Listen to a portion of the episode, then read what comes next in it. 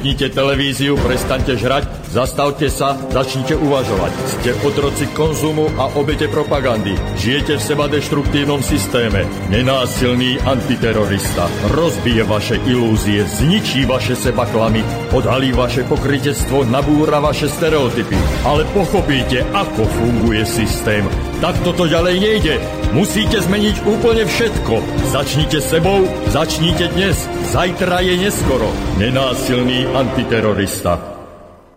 My sme jedno, a teda Subham Astu Sarvajagatam. Je koniec roka a mnohí teraz bilancujú a aj my dneska 29.12. roku pána 2014 eh, budeme možno bilancovať, ale skôr budeme sa baviť o budúcnosti. Nebudeme sa baviť iba o tom nadchádzajúcom roku, ktorý za chvíľku príde, o tom roku 2015, ale budeme sa baviť aj o hĺbšej a ďalekej budúcnosti. No a budeme mať na to odborníka na slovo vzatého. Dnešným hostom bude totiž pán docent doktor Ladislav Hohoš, kandidát vied, ktorý je slovenským neomarxistickým filozofom a futurológom. Predmetom jeho záujmu sú otázky sociálnej filozofie a vedecko-technického vývinu. Je zakladajúcim členom a predsedom Slovenskej futurologickej spoločnosti, a tiež zakladajúcim členom spoločnosti Network for Critical Studies of Global Capitalism. Po slovensky povedané spoločnosti pre kritické štúdie globálneho kapitalizmu. Otvorene kritizuje liberalizmus a kapitalizmus, pričom podporuje myšlienky sociálno-demokratických, socialistických a komunistických alternatív tohto spoločenského a ekonomického systému. Pán docent bude nám dneska hovoriť o tej budúcnosti tak, ako ju vidí on. Ako predpokladá, že by sa tá realita, jeho realita a možno naša spoločná realita mala v budúcnosti naplňať. Keďže vieme, že každý je tvorcom vlastnej reality, tak musíme si uvedomiť, že každý z nás má možnosť tú budúcnosť zmeniť. On bude hovoriť o veciach a vy ich možno vykonáte. Možno vy príjmete jeho realitu a ak ju príjmete, tak sa stane vašou. Je to možno komplikované a zároveň aj jednoduché. My totiž tú svoju realitu vytvárame sami a zároveň ju spolu vytvárame aj s inými ľuďmi. My sme jedno. Keď toto pochopíme, pravdepodobne sa zmení veľmi veľa vecí na svete a toto pochopenie by malo byť v celku jednoduché. Sme poprepájaní a sme jeden veľký organizmus a nemôžeme tu žiť bez seba, ale ani bez vody, bez stromov, bez atmosféry, bez biosféry, bez všetkých tých krásnych a dôležitých vecí, ktoré nás tu obklopujú. Idem sa už pokúsiť spojiť s pánom doktorom, tak pevne verím, že hneď to prvé sa bude úspešné. Momentíček. Takže takto.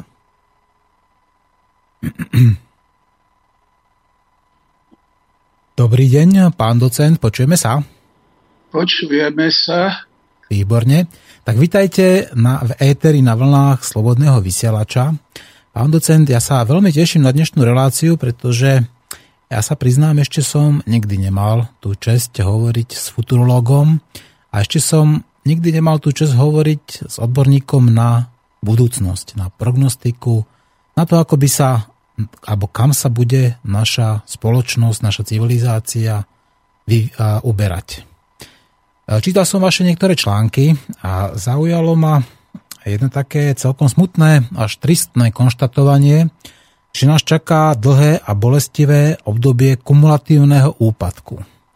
A možno by bolo dobré začať práve tým, prečo si, pán docent, myslíte, že nás takéto obdobie kumulatívneho úpadku čaká?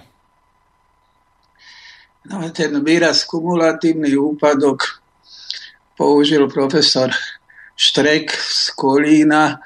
Iný odborníci, a nemusia to byť len futurológovia, používajú iné podobné charakteristiky. Totiž v čom je problém? Máme pocit, že naša civilizácia nejakým spôsobom zlyháva. Že v podstate nefunguje. Našou modlou alebo fetišom je ekonomický rast. To je jediná vec, na ktorú politici reagujú, pretože cez výskumy popularity alebo zvoliteľnosti, áno, vlastne oni hovoria to, čo by ľudia chceli počuť, že teda znižíme nezamestnanosť, zabezpečíme rast a tým si vlastne e, garantujú svoje znovu zvolenia, ale treba si položiť takú zásadnú otázku, že prečo to nefunguje.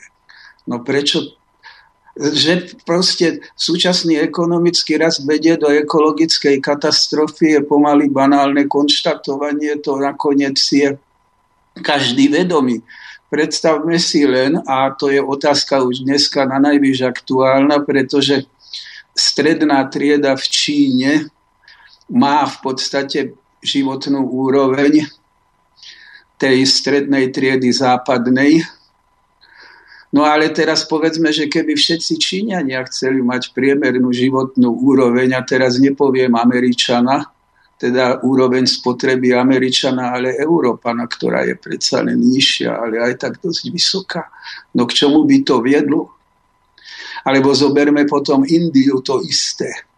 Čiže budeme sa musieť nejakým spôsobom uskromniť v tom zmysle, že naše potreby nie je možné jednoducho uspokojovať takým spôsobom, ako sa oni uspokojujú dnes.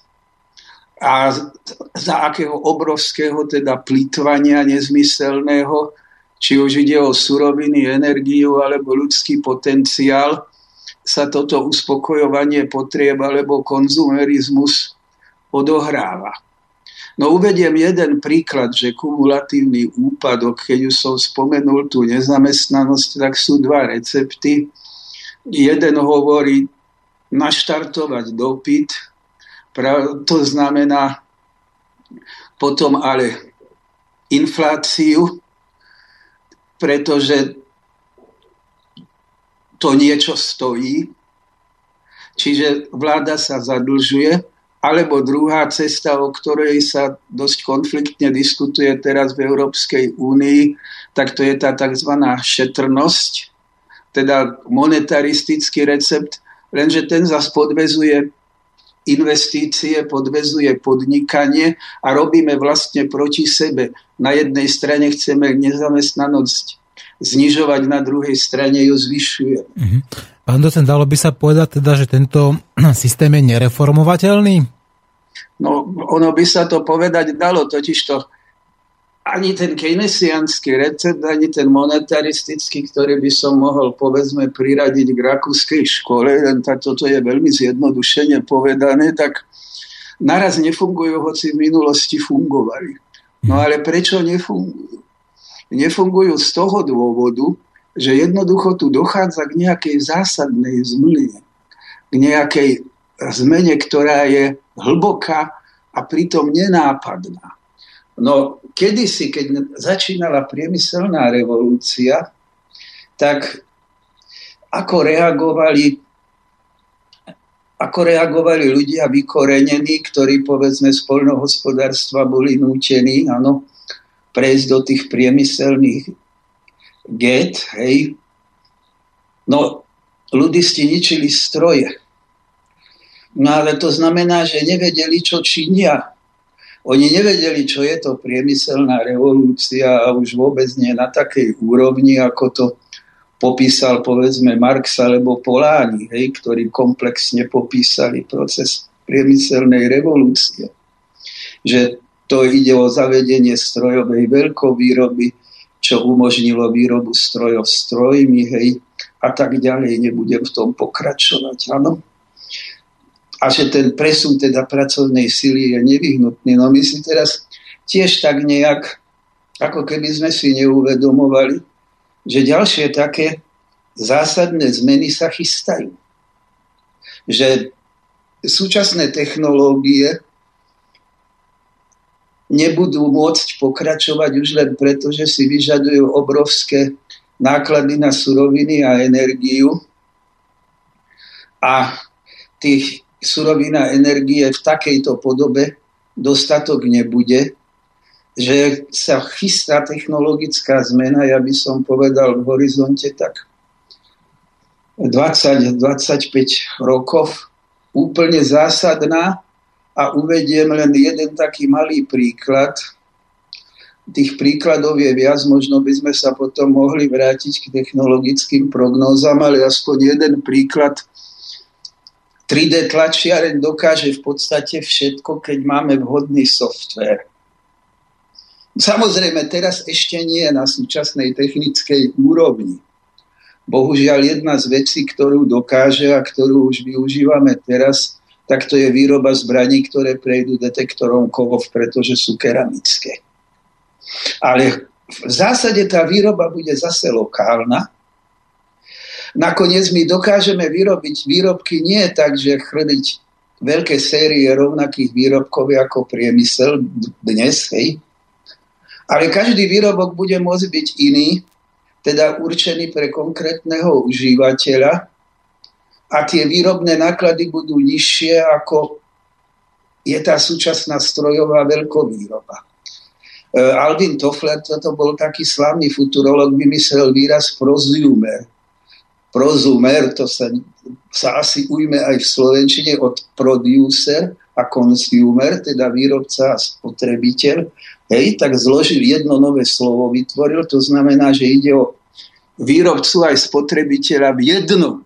Áno, a to znamená, že ten výrobok je predaný už keď sa vyrába, pretože sa vyrába pre konkrétneho užívateľa. Čiže na jednej strane radikálne zmeny, ktoré si dnes ešte nevieme predstaviť, ale na druhej strane kumulatívny úpadok preto, lebo nevieme zvládnuť prechodné obdobie. Mhm. No v takýchto prechodných obdobiach sa často stáva, že nastávajú rôzne také extrémistické síly, vznikajú odstredivé síly vznikajú. To znamená, je predpoklad, že sa bude, povedzme, niektoré tie, napríklad ako Európska únia alebo niektoré iné pakty rozpadať? Je to predpokladom tohto, povedzme, tohto budúceho vývoja? Alebo aká tá najdôležitejšia, tá kvalitatívna zmena bude? Bude to zmena v podstate len ekonomická, len technologická, alebo musíme tú, zbraň, tú, pardon, tú zmenu chápať ako zmena človeka ako druhu? No, tá otázka ľudského druhu alebo transhumanizmu to je veľmi ako dôležitý aspekt, ale ten by som predsa len odsunul do takej, by som povedal, vízie. Vízia presahuje ten strednedobý horizont. No, tí transhumanisti a teda ten skok, ktorý oni nazývajú singularita, nepredpokladám, že by sa o tom mohlo vážne uvažovať skôr ako v polovici 21.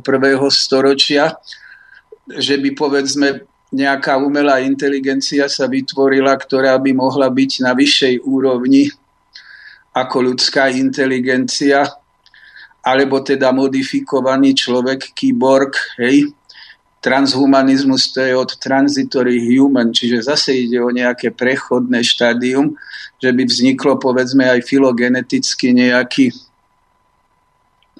iný druh, áno, iný druh ľudstva. No ale by ste sa skôr pýtali na tú, by som povedal, bezprostrednejšiu budúcnosť, že čo v tomto prechodnom období teda môžeme očakávať. No fakt je ten, že takým signálom napríklad je, keď už stále hovoríme o tej nezamestnanosti, že už to nebudeme môcť vyriešiť takým spôsobom, že najprv teda z polnohospodárstva do priemyslu tá pracovná sila, dneska v polnohospodárstve tak možno u nás tak 2%, vo vyspelých krajinách menej ako 1%, hej, a dokážu vyrábať áno, dostatok potravín. Potom, pravda, z priemyslu do služieb, to začalo v 60. rokoch, áno. Čiže teraz ale potom ešte existuje jeden štvrtý sektor. Týmto sa zaoberá profesor Milan Zelený, veľmi známy a vynikajúci ekonom čechoamerického pôvodu, ktorý hovorí, to je tu ten verejný sektor. Verejný sektor to je, áno, teda máme poľnohospodárstvo, priemysel, služby, verejný sektor, štvrtý. No, to znamená v podstate, že štát je zamestnávateľom, lenže štát nevytvára ako zamestnanosť z nejakého výnosu ekonomického, ktorý by nahonobil, ale z daní. Čiže tie dane musí vybrať, čiže tu je hranica. To znamená, že ten sektor verejný nemôže mať viac ako 15% a v súvislosti s dnešnou demontážou sociálneho štátu tvrdia, ja s tým nesúhlasím, ale existuje ideologický postoj, že to je priveľa a že ho treba ten osekávať, áno, ten sociálny štát, hej, pretože na to nemáme a že treba znižovať dane. Ono to vôbec nie je také jednoduché. To sú proste určité ideologické predstavy. No, ale chcem tým povedať, že neabsorbuje teda tú pracovnú silu, ktorá už nebude potrebná v priemysle, pretože v priemysle najprv nastúpi robotizácia a tá už nastupuje. A potom ani tie roboty dlho nevydržia. Dokonca by som povedal, že by mohli štrajkovať, že už sme my nepotrebné, hej? pretože ich vytlačia tie 3D tlačiarne, o ktorých som hovoril. Existuje prognóza, že tak za 20 rokov sa prostredníctvom 3D tlačiarní budú dať e, vytlačiť, teda to znamená vyrobiť v tomto prípade aj elektronické zariadenia. Čo by znamenalo výrobu strojov strojmi, ale samozrejme nie na úrovni tej priemyselnej revolúcie, ktorá začala párnym strojom, ale tu ide o nejakú úplne inú úroveň toho, čo nazývame stroj. Takže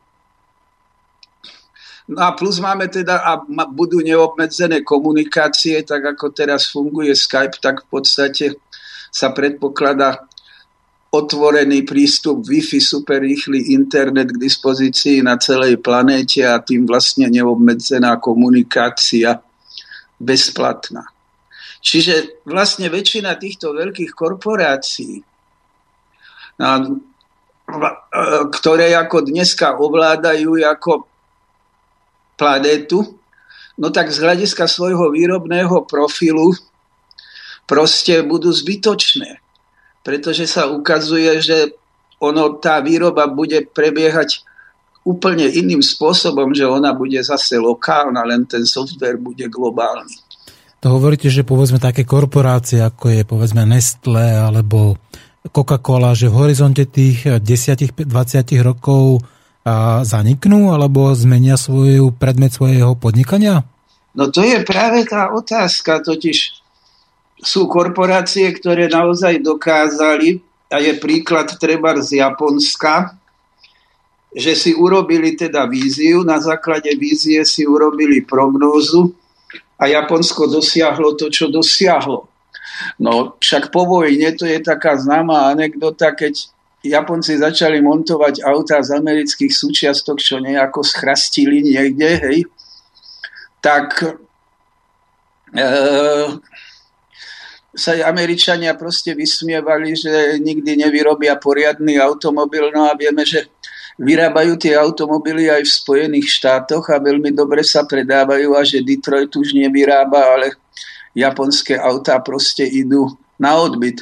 Takisto samozrejme ten automobil a najmä v tejto podobe spaľovacieho motora, to je už dávno archaizmus. Už dávno mal byť elektromobil a ten elektromobil je tiež len prechodný. Proste iným spôsobom sa budú ľudia prepravovať nie takýmto krajine neefektívnym. Takže to, že zo Slovenska máme jednu montážnu halu na automobily, nevydrží ani tých 10 rokov, či ktorými sa oháňajú skončíme ako Detroit. Priemyslu. Skončíme ako Detroit, teda áno?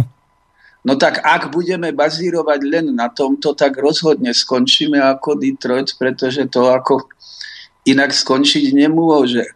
No ale vy ste sa pýtali ako na tie nejaké nové technológie, no tak, alebo teda, že tie korporácie. No tak uvediem jeden príklad, že sú, hovoril som, že sú korporácie, ktoré sú schopné, aj Shell napríklad si dal urobiť teda prognózu a veľmi dobrú prognózu vývoja sveta, áno, teda môžu sa prispôsobiť. IBM to predsa boli kancelárske stroje, áno, a ich hlavným výrobkom bol písací stroj. Lenže oni si dali urobiť víziu a že teda tie písacie stroje zaniknú vedeli a teraz máme IBM štandard, ktorý používame v počítačoch, áno. Čiže oni sa buď prispôsobia to, alebo teda zaniknú a v takejto podobe zaniknú. No totiž to ten problém napríklad už využitie robotov znamená lacnejšiu výrobu v USA a v Európe než v rozvojových krajinách. Pretože tá, ten, tá robotizácia je vysoko efektívna. No a tá komparatívna výhoda rozvojových krajín, že lacná pracovná sila, no tak tá proste prestáva byť samozrejme zaujímavá, lebo tam je prítomná minimálne. Takže toto ako nefunguje. Hej. Uvediem jeden príklad energetika, aby som taký výrazný príklad uviedol, že korporácie zaniknú. Teraz sme závislí v podstate od toho, že energia sa musí dodať. To znamená od prenosových sústav. No, nechcem tu rozvíjať tie fantázie, že už Tesla vedel a je pravdepodobné, že vedel, že tie prenosové sústavy v takejto podobe nie sú potrebné. Možno, že to znovu objavíme v budúcnosti, ale celkom reálna záležitosť je slnečná energia. A mám tu prognózu uverejnenú vo Washington Post, kde jeden odborník, Vivet Vadha, hovorí, že za 20 rokov bude lacnejšie vyrábať vlastnú slnečnú energiu doma, než ju nakupovať. Áno.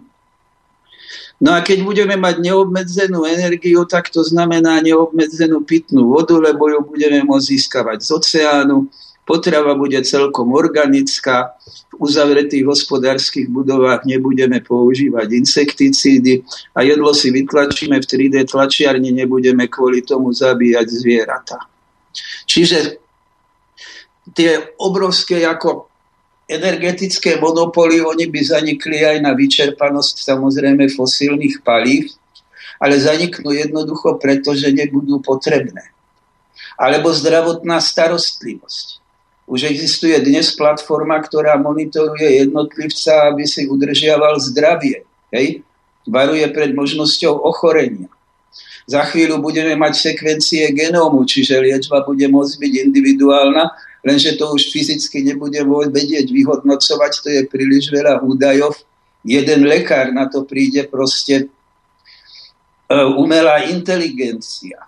Čiže potrebnosť lekárov kles, klesať bude, áno? Počet lekárov bude klesať, na bežnú starostlivosť nebudeme potrebovať lekára, ale diagnostický prístroj. konzultátom vyššej úrovne by som povedal, mm. hej.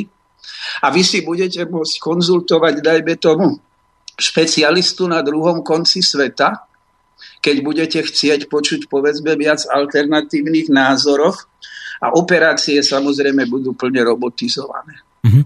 Ale bude nejaká taká diagnostika, teda povedzme... Nie... Teda aj diagnostika bude v podstate na úrovni počítačov, pretože ako uh-huh. som hovoril, keď už bude to sekvencovanie, no tak to sa musí vyhodnocovať ako na úrovni počítačovej inteligencie.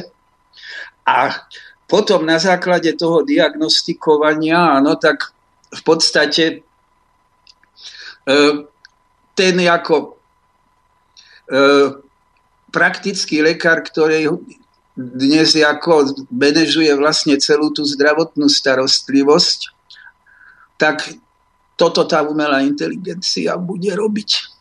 Pán docenta, čo taký, povedzme, takí tí prírodzení liečitelia? Veď vieme, že existujú ľudia, ktorí majú nejaké danosti. Neviem, získané alebo dané od niekoho, že dokážu povedzme vidieť tú chorobu a dokážu povedzme a svojim pôsobením liečiť iných ľudí. A bude toto v budúcnosti ešte viacej rozšírené? Dostanú takíto ľudia väčší priestor, ako v podstate ako, ako dostávajú teraz? No ja by som povedal, že priestor samozrejme mať budú. No, tu treba ako rozlíšiť holistický prístup a teda holistickú medicínu samozrejme od rôznych veľmi pochybných áno, praktik a tak ďalej. Ale fakt je ten, že predsa dnes už sa vie, že napríklad je to pravda, že egyptiania vedeli, pravda, diagnostikovať z očí, napríklad Egypt, star, v starovekom Egypte, no dnes to už cez počítače sa do určitej miery dá, áno, teda, že je to pravda, alebo čínska medicína a tak ďalej. No toto samozrejme nezanikne a ja si netrúfam ale hovoriť, že do akej miery e, bude potrebný ako ten, ten faktor ľudský a čo zastane umelá inteligencia. Na to odborník nie som, to ja si nedovolím takto povedať. Ja len hovorím, že holistická medicína nezanikne, o to sa ako netreba obávať, áno, ale v podstate tie štandardné medicínske výkony tie budú vlastne na tej platforme, ako som hovoril. Mm-hmm. Viete, lebo ľudia majú tendenciu veriť viacej človeku ako stroju. No a ak e, berieme do úhaj povedzme len taký obyčajný placebo efekt, ktorý sa spúšťa približne do 30% populácie, tak ten placebo efekt sa spúšťa prostredníctvom iného človeka.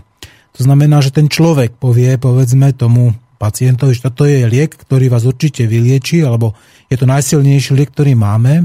No vďaka tomuto tvrdeniu tak vzniká v podstate tam tá, to, tá naštartovanie toho samoliečenia, to znamená ten klasický placebo efekt. Tak ja predpokladám, že v budúcnosti to bude rovnako ako teraz. Možno ešte lepšie dokonca. No, malo by byť, malo by byť. Totiž to samozrejme tu je jeden faktor, ktorý tie filmy napríklad Ja robot podľa poviedky Izáka Asimova, áno, a iné tieto filmy, hej, a nenáhodou som práve Asimova spomenul, lebo on je autor troch zákonov robotiky, ktoré sú vlastne štyri, pretože už je aj nultý zákon, ale tieto vlastne hovoria, že bude musieť byť nejakým spôsobom aj psychologicky zvládnutý vzťah medzi človekom a strojom. To znamená, tá otázka je, do akej miery, keby to placebo teda podávala umelá inteligencia, bude tomu ten pacient veriť a či bude viac veriť ako tomu lekárovi človeku, hej? Čo by sme povedali z hľadiska našej dnešnej mentality, že samozrejme bude viac veriť tomu človeku, ale do budúcnosti toto ako sa môže zmeniť, ale v každom prípade nastanú psychologické problémy. To, že bude nová, ved, nová veda, napríklad robotopsychológia, ktorú založil Isaac Asimov, no, on bol vynikajúci biochemik, on vedel, čo činí. On vedel, že ja sa nedožijem proste androidov na takej úrovni, aby potrebovali robotov psychológa, ale práve preto avizujem, a to je tá jeho Zuzana Kelvinová, ano, tá robopsychologička hej, v tých jeho dielach, že takáto nová veda bude musieť vzniknúť. Čiže musí byť pripravený aj na riešenie nových problémov. Aké ešte nové vedy vzniknú? Okrem povedzme tej robopsychológie. No, aké nové vedy vzniknú, tak fakt je ten, že by bolo ideálne, keby sa zdroje ľudstva podarilo koncentrovať do kozmického priestoru. Samozrejme, ja nemám tu naivnú predstavu, že keď by sme kolonizovali iné planéty, do terraforming sa tomu hovorí, že to by bolo východisko, že našu planetu si môžeme zničiť a že keď zničíme biosféru, tak a presťahujeme na Mars, no tak to je proste ako nezmysel. Poprvé to by trvalo najmenej 500 rokov, ten terraforming a po druhé vyviezli by sme si tam naše dnešné problémy, to znamená, že za chvíľu by sme ako viedli vojny aj na Marse a zničili by sme ďalšiu planétu. Teda ak by sme pokračovali tak ako dnes. Hej? Čiže toto sa musí zmeniť, ale keby sa teda prestalo horúčkovito zbrojiť, tak skutočne ako ten výskum, ja, ja si myslím, že zaostáva kozmického priestoru, že tá nejaká medzinárodná základňa na mesiaci už mohla byť, keby sa horúčkovito nezbrojilo, tak ako máme povedzme krásny príklad medzinárodnej spolupráce, tú orbitálnu stanicu, tak z tej orbitálnej stanice už mohol byť vyslaný, áno, nejaké moduly, hej. No a prečo to hovorím? E, keď som robil futurologickú fériu pred rokom, tak som tam formuloval jeden návrh, že geostacionárna dráha by mala byť vyhlásená za demilitarizované pásmo. Totiž je naozaj veľmi aktuálne, aby sme zabránili ďalšiemu horúčkovitému zbrojeniu v kozmickom priestore. Však si povedzme otvorene všetky tie výsledky civilného kozmického výskumu doteraz, čo boli, tak to je len taká malá vedľajšia odnoša no toho vojenského. A na ten vojenský peniaze vždycky sú. NASA sa občas rozpočet priškretí, aj sovieti dosť dlhú dobu nemali peniaze na ďalší kozmický výskum, ale na nové ako balistické rakety na to peniaze, pravda, dali. Hej. Takže toto, keby ako sa podarilo nejakým spôsobom do budúcnosti, ten kvalitatívny posun. A tu by vznikli úplne nové druhy priemyslu a nové technológie. Kto vie napríklad, že obyčajný zips, teda ten, ktorý sa akože prilepí, hej, že tento zips, ktorý používame, ktorý sa potom len roztiahne, že to je napríklad kozmická technológia. Alebo vojenská? No tak pôvodne vlastne, ako som hovoril, tieto technológie vznikajú ako vojenské a to je vedľajší produkt, áno, využitie teda civilné využitie. Hej? Takže a, a tá geostacionárna dráha, to je tá dráha, konec koncov kniha Žorža Friedmana je k dispozícii v slovenskom preklade, takže si to môžu prečítať, kto chce, že okolo roku 2050 USA vyhrajú vojnu a ovládnu našu planetu tým, že umiestnia bojovú hviezdu. No totiž ona, ak by mala ovládať planetu, tak musí byť na geostacionárnej dráhe. A nakoniec, kto videl Lucasov film, tak tento vie hviezdne vojny.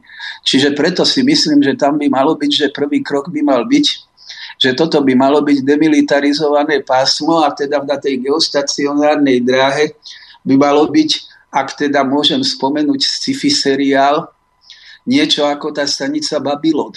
Teda, kde by ako ľudstvo proste zastúpené, áno, prakticky všetkými, ako by som povedal, národmi, hej, nejaké spoločné aktivity vyvíjalo.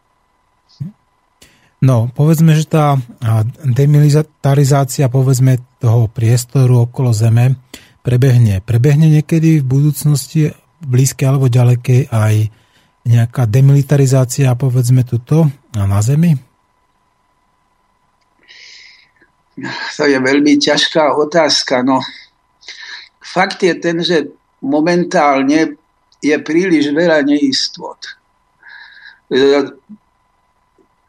príliš veľa neistot. Preto môžeme povedať, že vlastne tá naša súčasná situácia pripomína nestabilitu pred prvou svetovou vojnou, lebo bol vtedy, pravda, hegemón, hej, impérium, nad ktorým slnko nezapadá. A tento bol oslabený nástupom nových mocností. Ja vo svojich článkoch tvrdím, že 20. storočie Inak súhlasím s Hodvaumom, že začalo 1914.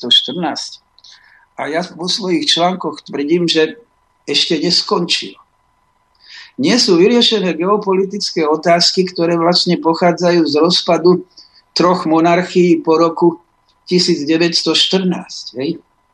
Čiže čakajú nás nestability a neistoty v rozsahu globálneho zrútenia ako v 30. rokoch 20. storočia. No na túto otázku, že či sa podarí nejaké odzbrojenie, naozaj odpovedať neviem. V dohľadnej dobe tomu totiž nič nenasvedčuje. Pápež František použil výraz rozkuskovaná vojna a má pravdu, že v podstate tá tretia svetová vojna už začala. Navyše, okolo, to, čo sa deje okolo Ukrajiny, to je rozputanie novej studenej vojny. Čiže v tomto prípade je jediná nádej, že počas teda tej studenej vojny, ktorá bola ako do roku 90, existovalo niečo ako plot a konflikty sa nikdy neodohrávali medzi dvoma kontrahentami, hej, USA a Sovietský zväz, ale v tretich krajinách. Ano? Teda tam fungoval ten plot. No, ja dúfam len toľko, že si prečítali politici, kancelárka Merkelová čítala ten román Streamworkers na mesačníci je v českom preklade, že ako vlastne politici, hoci nechceli, vyvolali prvú svetovú vojnu, tak dúfam, že si to prečítajú aj druhý, áno, že bola by určitá nádej, hej, že momentálne totiž to, keď sa spustili tie sankcie, no tak oni tak rýchlo ako to zase nikto nebude chcieť ustúpiť, oni tak rýchlo ako odvolané nebudú. To sa bude vliecť dlhú dobu, Rusko sa položiť na kolena nepodarilo a nepodarí. Ten rok 98 sa nezopakoval v Rusku. Tá obrovská kríza. Samozrejme, Rusko tým bude poškodené, ale nie len Rusko. V podstate toto nikto nevyhrá, tu obe strany aj Rusko, aj Európska únia strácajú. Američania tí sú viac menej teda bokom, tí sa môžu usmievať, alebo za nich ťahá gaštany z ohňa Európska únia. Ale bola by tu určitá nádej, ktorá spočíva v tom, že časom začnú obe strany rokovať o opatreniach, ktoré znižia pravdepodobnosť vojenskej konfrontácie, totiž po kubánskej kríze sa niečo takého stalo, že potom ako rokovali o opatreniach a naozaj ako áno, došlo k zníženiu, hej. Takže to by mohlo časom, ale nejaké v krátkodobom horizonte nejaké 2-3 roky si myslím, že táto nejaká umiernená podoba studenej vojny bude bohužiaľ pretrvávať. No takže máme tu teda už nejakú roz takú novú formu svetovej vojny, ktorá je povedzme rozložená vo viacerých miestach, ako nemá jedno centrum, ale má povedzme viacej tých centier, plus sa prejavuje ešte inými formami, to znamená tá informačná vojna, ekonomická vojna, menová vojna, technologická vojna, hackerská vojna, čiže rôzne iné symptómy. A na to konto pán profesor Noam Chomsky hovorí, že sa blížime ku koncu ľudskej histórie. Je to nejako s týmto spoločné? Alebo môžeme čakať práve nejaký iný proces, ktorý ste vy nazval, alebo niekto iný nazval, že deglobalizácia, že budeme vytvárať tu nejaké nové, novú spoločnosť alebo nejaké nové spoločenské skupiny, teda neviem, štruktúry, ktoré budú sa chovať inak, ako sa chovajú v súčasnosti tie globálne korporácie a globálne, globálne tieto uh, tí globálne hegemónovia, povedzme globálne tí hráči na trhu. No, tak jedna vec je teda, ja by som teraz odpovedal na tú otázku v rámci toho ekonomického poriadku. A druhá vec je potom, a to by mohlo byť samozrejme predmetom ďalšieho rozhovoru, nejaký svetový poriadok, politický. Hej? Ale najprv k tým otázkam ekonomickým, totiž ekonomické otázky sú dnes geopolitické Áno, bohužiaľ. A geopolitika to je 100 rokov stará záležitosť, keď jeden britský geograf áno, vyhlásil, že kto ovláda to srdce, teda Euroáziu, ten ovláda svet, čo je samozrejme veľmi nepríjemné pre Rusko, lebo v dôsledku tejto doktríny potom Rusko je automaticky centrom, ktoré treba dobiť. Ja si myslím, že aj v súvislosti s tým, o čom som hovoril, že vlastne nás čaká aj kozmický priestor a jeho využívanie, takže toto je už dosť krátkozraké ako hľadisko, hej, tá obyčajná geopolitická mapa, ale fakt je ten, že politické elity na toto veria. Však brilantné analýzy pána Friedmana, áno, tak to je klasická geopolitika aplikovaná na súčasné pomery. No ale dnes už aj hranice medzi štátmi, ako by sa rozplývali, v podstate sú tekuté, hej. Navyše tie korporácie nemajú hranice, ale sú všade a nikde. Takže nejako sa oslobodiť od tejto predstavy geopolitiky, áno, ktorá potom samozrejme vedie k tomu jednému riešeniu. A to, že tú hegemóniu, keď si niekto myslí, že si to môže dovoliť, teda že je natoľko silný, môže sa míliť, samozrejme, Vojny väčšinou nedopadnú tak, ako si ich aktéry predstavovali, že dopadnú.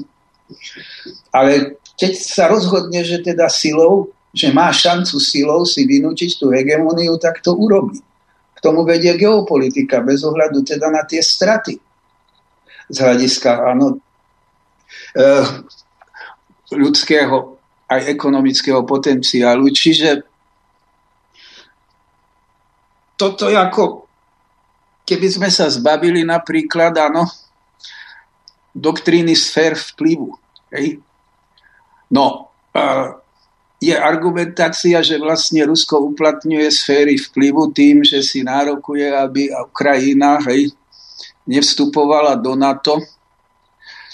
No, aj tak už je dosť riziková záležitosť, že po baltské krajiny sú v NATO pretože sa otvorene priznáva, že článok 5 by v tomto prípade nefungoval, že ako na to nemôže zabezpečiť ich obranu, tak ako to článok 5 si vyžaduje.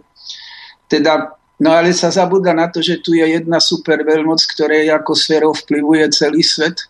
Čiže je tu evidentná asymetria hovoriť druhým, aby sa zriekli sféry vplyvu, hej. No tak to len tak jednoducho nejde. To len tak jednoducho nejde. To by sme museli potom nastoliť nejakú inštitúciu medzinárodného práva, ktoré sa dnes veselo porušuje, spochybňuje, suverenita sa nerešpektuje a tak ďalej. Máme na to end precedensov. Netreba vyklikovať len ten jeden precedens Krym, pretože ich je viac. Áno. Áno, jasné. Takže... Krym, nebolo, Krym nebol prvý, tých precedensov tu je oveľa viacej, presne tak. Áno, ale teda to znamená, že ťažko hovoriť druhým, že vy sa zrieknite svojich sfér vplyvu, ale akceptujte našu absolútnu sféru vplyvu, ktorou je celá planeta. Ten návrh by musel znieť takto. Všetci sa zaviažeme, že budeme rešpektovať medzinárodné právo. A nikto, ani super veľmoc, nebude stáť nad medzinárodným právom. Toto by bolo možné. A v tom prípade byť teda tie geopolitické sféry vplyvu proste prestali byť dôležité. A v tom prípade by sa uvoľnila cesta aj pre odzbrojenie. No alebo najprv samozrejme obmedzenie zbrojenia, lebo veď to zase nejaké také, že zbranie prekoláme na pluchy, no to také jednoduché nie je. No. A ja som videl, keby tisíc klarinetov a páčilo sa mi to, ale také jednoduché to nie je. No a keď ste hovorili o tej deglobalizácii, tak tu musím povedať, že to nie je prosím ako môj termín, to používa profesor Milan Zelený, áno. A on vynikajúcim spôsobom vlastne ukázal, že vlastne, že čo je globalizácia? Globalizácia to je obchod. Hej? aby, aby sa odstránili všetky obchodné bariéry. Áno. Ochrana životného prostredia je obchodná bariéra, to je nehoráznosť, ktorú treba odstrániť. To je obmedzovanie slobodného podnikania. Za to treba zaplatiť odškodné a tak ďalej.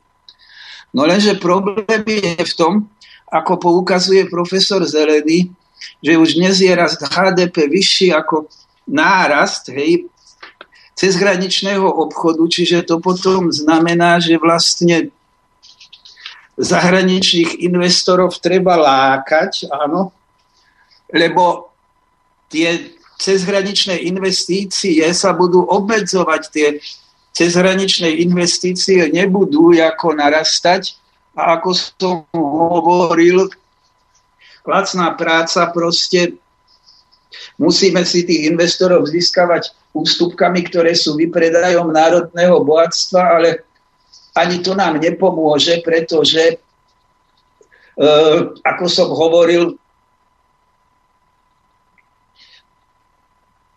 nie, nie je to efektívne, prestáva to byť efektívne, hej, že, výrob, že výroba bude efektívna na mieste spotreby. Áno.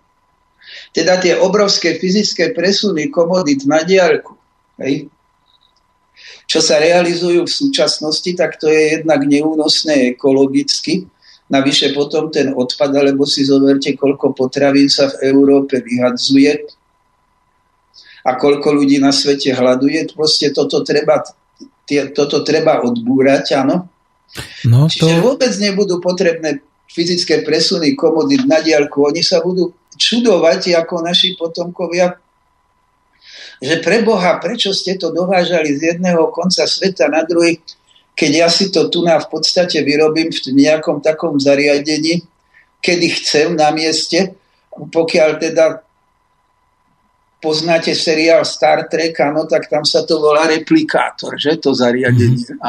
No ťažko budeme vysvetľovať aj našim deťom, alebo vnukom, že v súčasnosti je na 7 miliard a vyrábame potraviny pre 12 miliard a napriek tomu miliarda hľaduje.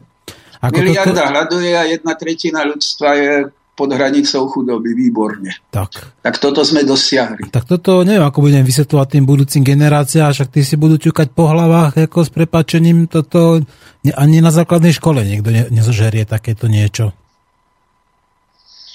No, existuje taký jeden pôsobivý film, bežal na tých dokumentárnych kanáloch, že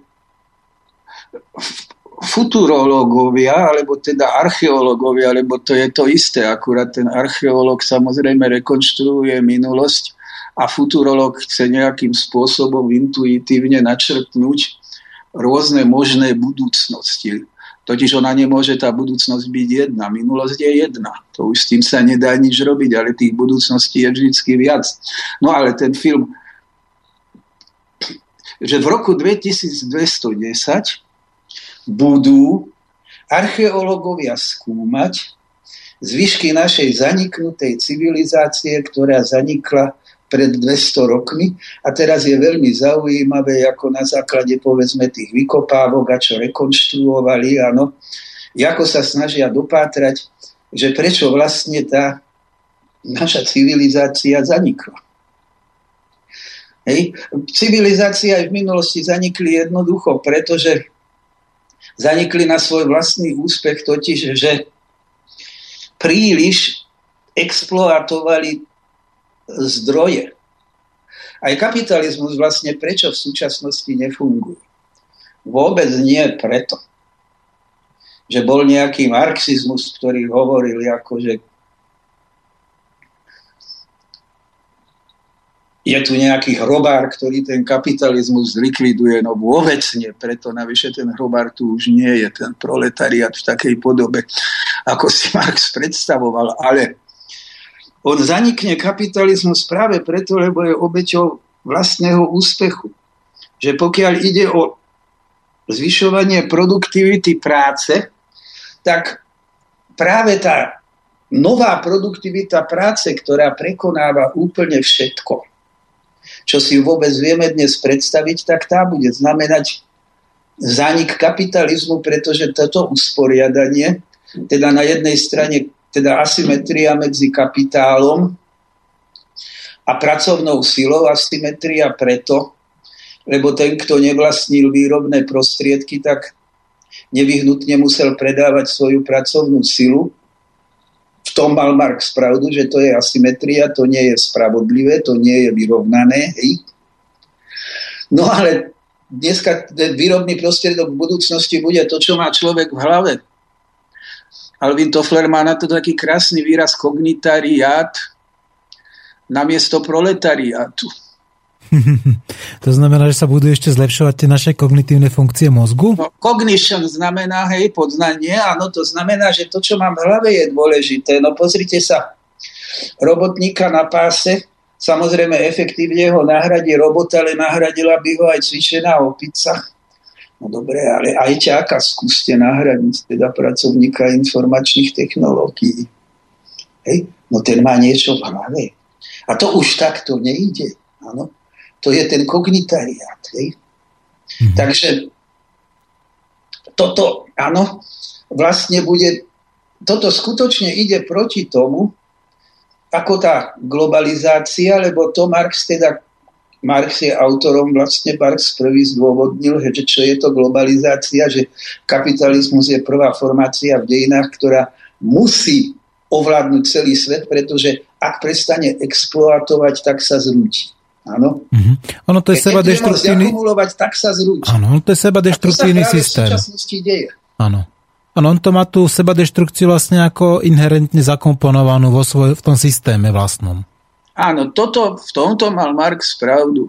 Samozrejme, netreba Marxa brať ako však s odstupom 150 rokov mnohé veci nemohol vedieť, v niečom sa aj mýlil. Toto je v poriadku, ale v tomto napríklad zásadne zásadne sa nemýlil a proste Marxa ignorovať, ako povedal Alvin Toffler, je stupidné, hej, že proste je to ignorantstvo, áno. Hoci samozrejme dnes už ten náš obraz sveta je oveľa komplexnejší. Toffler to tak veľmi pekne vyjadril. No, tak ten Marxov model to je statická fotografia, ale ten môj model, áno, tie tri vlny zmien, hej, tak to je už ako dynamické, to je ako rozdiel medzi statickou fotografiou a filmom. No tak sme samozrejme oveľa ďalej za tých 150 rokov, ale tie základné princípy, a dajme teda ten princíp akumulácie, tak tie fungujú.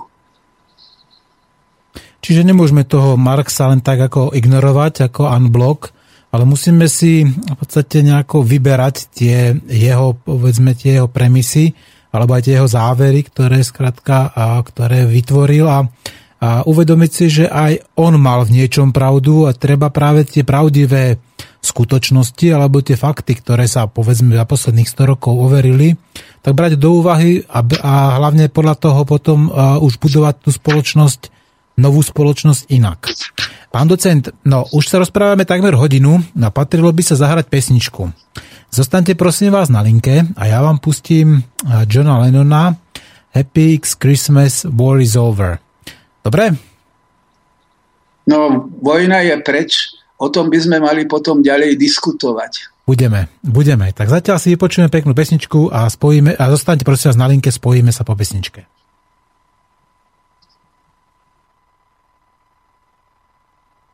So this is Christmas And what have you done? Another year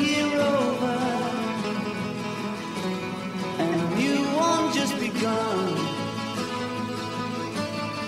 so this is Christmas. I hope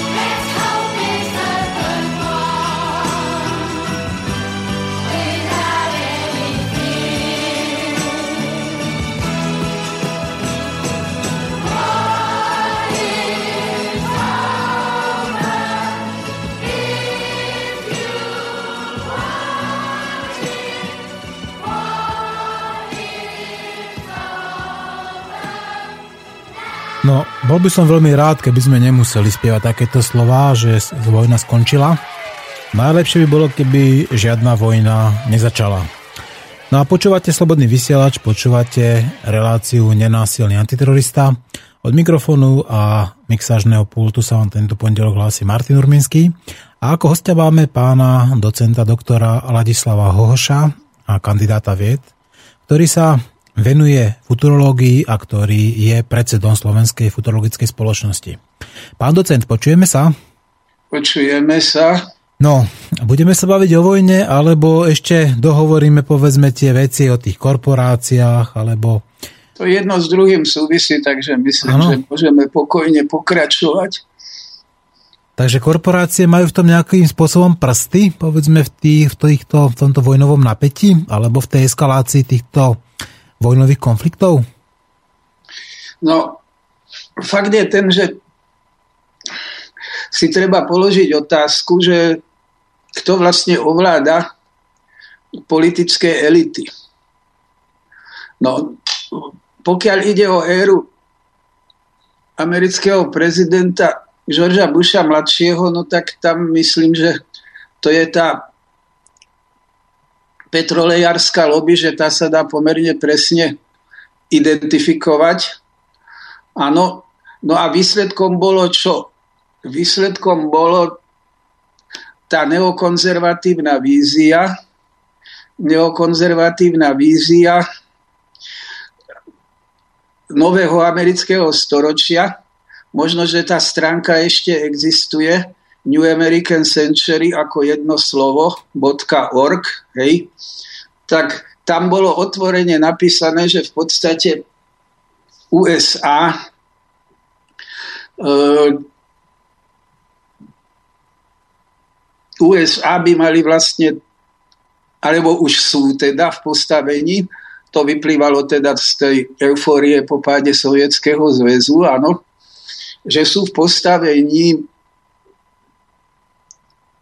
ako rímska ríša a že teda by mali nastoliť Pax Romána, áno, to znamená ako celosvetovú hegemóniu, ktorú teda nazývali nový svetový poriadok. Samotní americkí politológovia dnes konštatujú, že následky boli katastrofálne, áno. Čiže o to ide. Bo, no, pokiaľ ide o politickú elitu, ktorá momentálne ako je pri moci, tak aj pred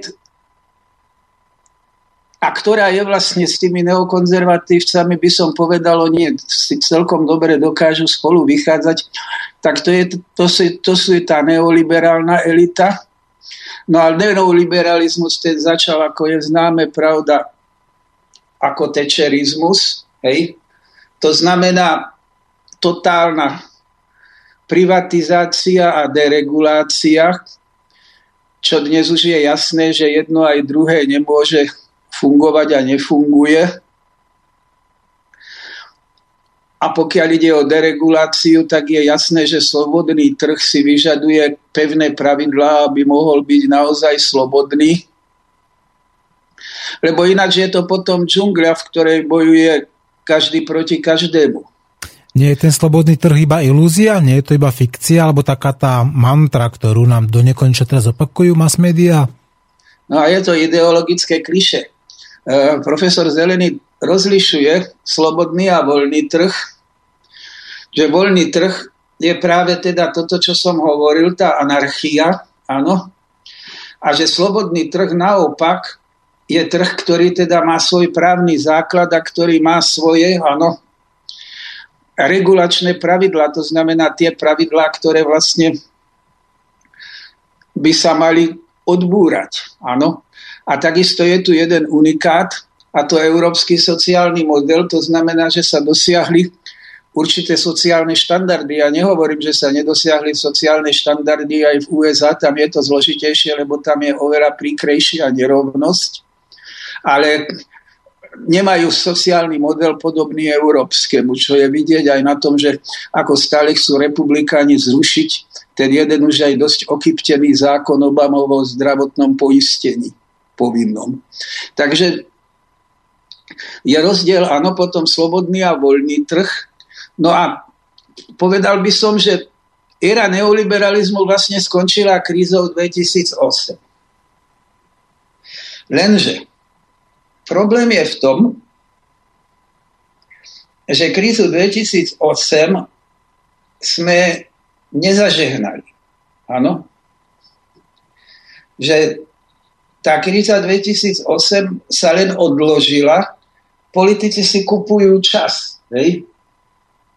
Teda to prechodné obdobie, alebo prosím, a to ten výraz kumulatívny úpadok je celkom adekvátny, znamená, že musíme byť pripravení na ostré konflikty medzi zárodkami nového a stúpencami starých poriadkov. Áno, že skutočne ten neoliberalizmus zlyhal, ale ďalej funguje v podstate. Áno.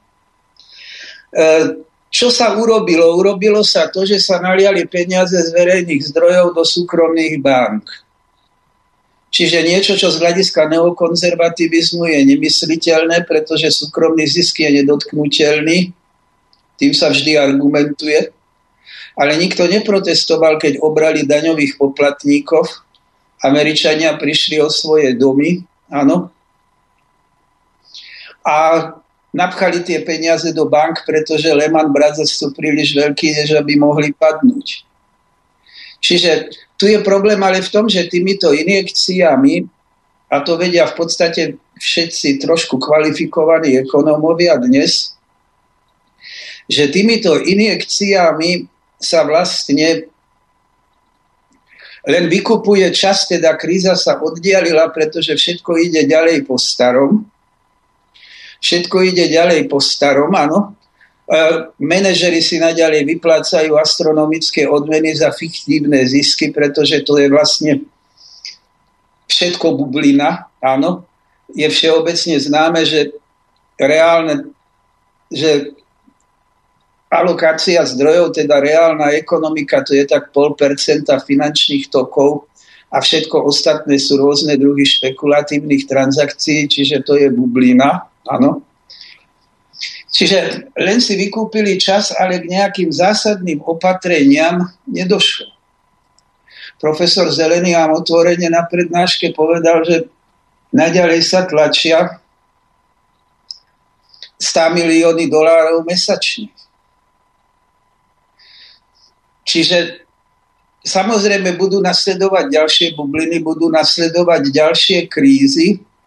No a vzhľadom na to, že existuje niečo ako dlhodobé cykly, tak sa dá odhadovať 2018-2020, že nás nič dobrého nečaká. To nič dobrého, čo znamená? V tom období máme čakať nejakú tú... Uh... ďalšie finančné krízy, katastrofy, uh-huh. áno. Ďalšie bubliny typu teda tej, ktorá uh-huh. bola, hej. A budeme znova sa použi- ako ži- žiť v tom konštrukte, v takej tej dualite, že neokonzervativizmus, neoliberalizmus, alebo stále budeme žiť v takomto konštrukte ako pravica ľavica? No tak ono, ten neoliberalizmus proste naďalej nejak pretrváva napriek tomu, že tie východiskové podmienky, kedy mohol fungovať, už ako zanikli. Hej? Tečerizmus bol reakciou na krízu 80. rokov. Áno? To sa im pod... a nástup prezidenta Reagana v USA, to sa im podarilo.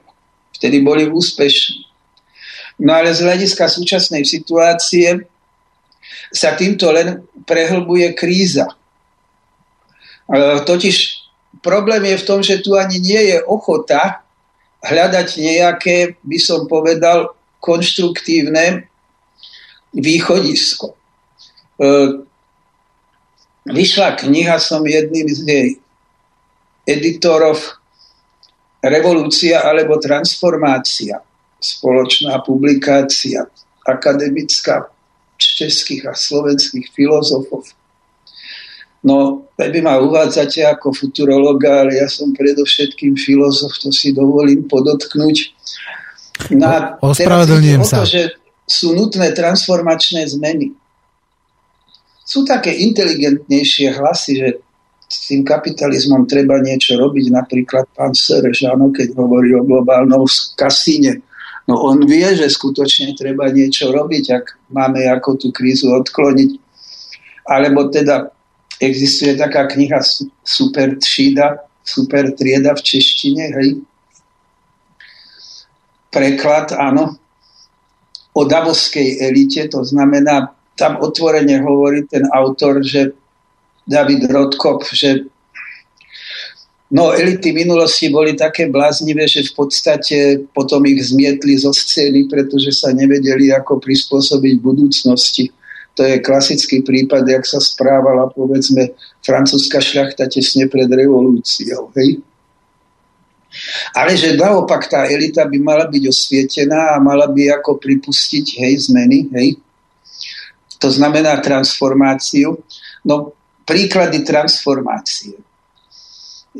Takzvaná Tobinová daň, neviem do akej miery je to poslucháčom známe, teda ide o zdaňovanie finančných transakcií, keď s tým začal profesor Tobin, takto ekonóm, nikto to nebral vážne, profesor Tobin už ako Bohu žiaľ už nie je medzi nami, ale dnes už Európska únia celkom vážne hovorí, že by bolo rozumné takúto daň z finančných transakcií zaviesť, lebo to si nemôže dovoliť jeden štát.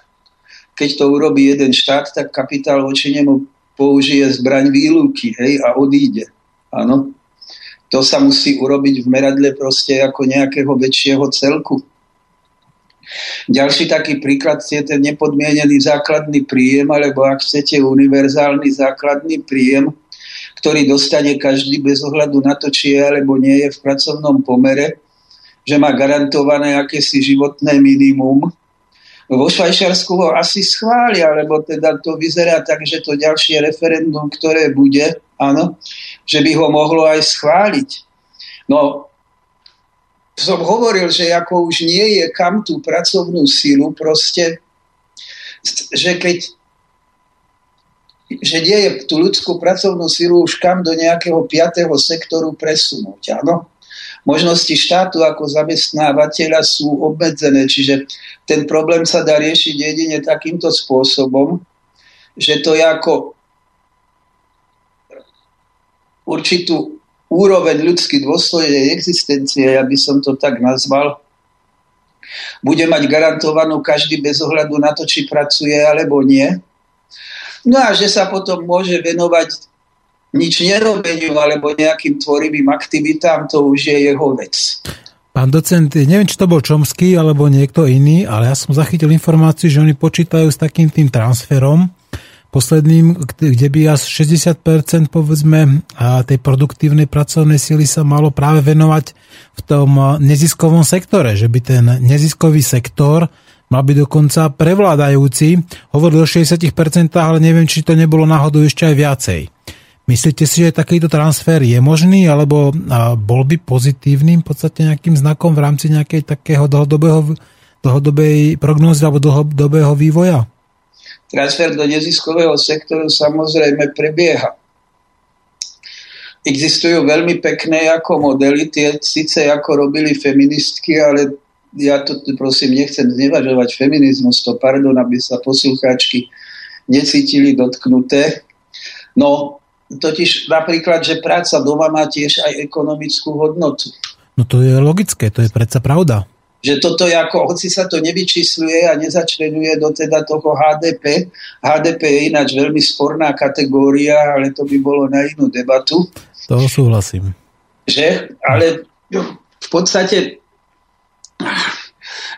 alebo domáci majster, dnes je to v móde do it yourself, alebo teda že v podstate sa propaguje ako a bude aj naďalej hej, veľmi dobre fungovať, áno, bude veľmi dobre fungovať samoobsluha, hej, že ľudia si ako budú schopní, hej, v podstate svoje potreby zabezpečovať outsourcingom, áno, lebo ako som hovoril, sú to individualizované produkty, teda na unikátne ako použitie, takže Pán doktor, ako ja by som... presun tu už je v súčasnosti, len sa to nezapočítava. Áno. Pán doktor, ja by som to iba na chvíľku tak jedno trošku ako z, z, zľahčil. Viete mi povedať, ako si predstavujete outsourcing sexu v nejakom manželstve? No, tak manželstvo už dnes ako inštitúcia je nejakou inštitúciou prechodného charakteru, čiže ten outsourcing už funguje. ten vlastne fungoval asi vždycky, len sa to inak no, volalo. Ale, ne, ale boli, pravda, určite by som povedal, zabraní, hej, povedzme ako morálno-náboženské, ktoré dneska už nefungujú. Ja teraz nechcem hovoriť, či je to dobré alebo zlé, teda nechcem to hodnotiť. Ale jednoducho to je v podstate nejaký prechodný zväzok a ja sám poznám, áno, a ktorých si veľmi vážim, napríklad e, priateľov, čo e, žijú ako v spolužití, ktorí hovoria, že v podstate, ale prečo pre Boha by som kvôli tomu mal ísť niekde na matriku a nejak áno, urobiť ten, alebo prípadne do kostola a urobiť ten právny, alebo teda ten morálny akt, hej. No, čiže áno, toto je ako už outsourcingované by som povedal, manželstvo začalo byť tým, keď e, manželka prestala byť ekonomicky závislá od svojho manžela, čo znamená, keď skončila viktoriánska éra. Toto už nie je žiadna novinka dneska. Hej? No a že máme peňažný a nepeňažný sektor ekonomiky, no tak to tiež nie je žiadna novinka, ten nepeňažný bude narastať, ale takisto nepohltí a napríklad starostlivosť, ale to tiež môže robiť robot. Starostlivosť o ľudí, ktorí to potrebujú, malé deti alebo seniory, ktorí sa budú dožívať stále vyššieho veku. Ale keď bude to sekvencovanie DNA, tak aj pri plnej ako fyzickej a duševnej sile. To bude možné, áno a nie také pliagy ako Alzheimer, Parkinson a podobne. Áno. Takže toto už je, len že to nepohltí ako tú pracovnú silu, ktorá sa uvoľní z priemyslu. Teda tak ako kedysi, ako bolo zrušené otroctvo, no dobre, ono neformálne všeli, kde ešte existuje, nebolo zrušené celkom. Tak treba zrušiť aj pracovnú povinnosť, ktorá sa dneska stále definuje ako 8-hodinový pracovný čas, čo je úplný nezmysel. Francúzi sa pokúšali skrátiť totiž ekonomicky podľa môjho názoru ako to skrátenie mohlo byť v prechodnom období práve veľmi dobrý spôsob aj na čiastočné riešenie nezamestnanosti, ale sa im to nedarí, pretože naražajú na bariéry neoliberalizmu. Hej? Že je tu tá konkurencia tej lacnej práce, áno, z iných krajín. Hej? Či, no ale logicky to by sa malo pracovať 3 dní v týždni po 5-6 hodín, áno, dajme tomu. A podľa môjho názoru tá pracovná povinnosť, tak ako kedysi otroctvo, bude zrušená úplne. A preto hovorím, že takýto krok e, ako nepodmienený základný príjem, že by teda bol veľmi efektívny. Ale zase iba prechodný, predpokladám, lebo z hľadiska nejakého toho budúceho by ten e, nepodmienený, povedzme, príjem a zase nič neriešil, veď ako je to zbytočný ak by som povedal, medzičlánok eh, k tým našim potrebám, veď eh, v podstate k našim potrebám potrebujeme vodu, vzduch, potravu a spoločnosť, to znamená iných ľudí. Tie peniaze sú len povedzme nejakým meritkom, ktorý, ktoré nám v podstate sprostredkováva tie hodnoty nejakým spôsobom, aj keď by som povedal veľmi zlým, a že tá redistribúcia je katastrofálna, no do budúcnosti predsa ich potreba eh, bude klesať. No hej, spomenuli ste peniaze viete, tak s tými peniazmi to... Ja by som samozrejme nechcel, ja by som nechcel vystupovať tak, ako za tá primitívna propaganda to bohužiaľ ako z jedného Engelsovho textu, ako že peniaze budú zrušené v komunizme, vyvodili všelijaké hlúposti. Veľmi bol poškodený tzv. socializmus práve tým, že nedoceňoval funkciu peňazí, pretože Proste socializmus nebol komunizmus, čiže tam neboli vytvorené podmienky na to, aby hej, peniaze mohli byť zrušené, ale naozaj sme v situácii, kedy sa funkcia peňazí už dneska mení. Áno. Teda je tu poprvé riziko krízy. No to, čo si odskúšali na Cypre, tak to sa môže stať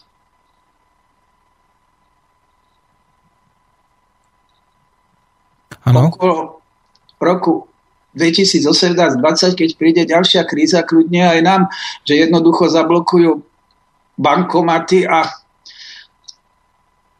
ľudia si budú môcť vybrať len časť teda toho, áno, na čo majú nárok, hej?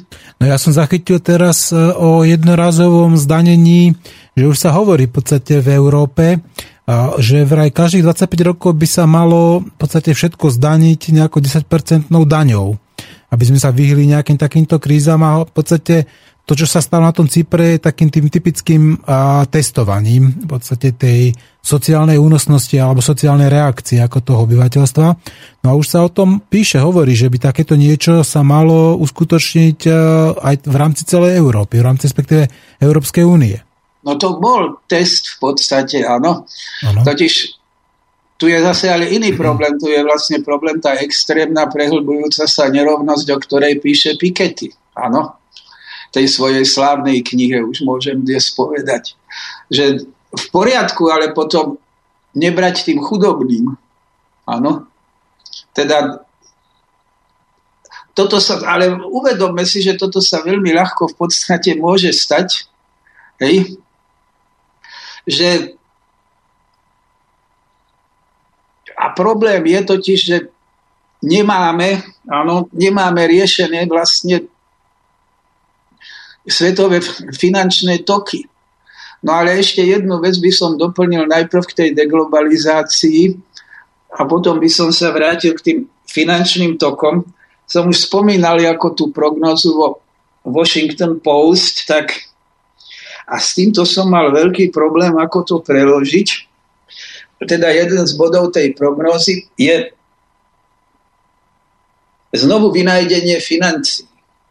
Čiže nehlásam, hovorím tie hlúposti o nejakom zrušení peňazí, alebo že v sovietskom zväze stalinistickom napríklad neexistovali úroky, lebo to, jak si kano, nebolo prípustné z doktrínovécnárskeho, teda ideologického hľadiska. Hej. Až, až v podstate niekedy zaviedli neskôr potom, áno po stalinskej fáze, takže peniaze sú momentálne ešte stále určitým ekonomickým nástrojom. Hej? A to, no, ale teda to som chcel povedať, že znovu vynájdenie financií. Máme už kontroverznú menu Bitcoin, áno? No toho je viacej, že okrem toho máme nejaký Litecoin, Dogecoin a tak ďalej, no, Lovecoin. Také, to, to, hej, no. Na Slovensku živec, no.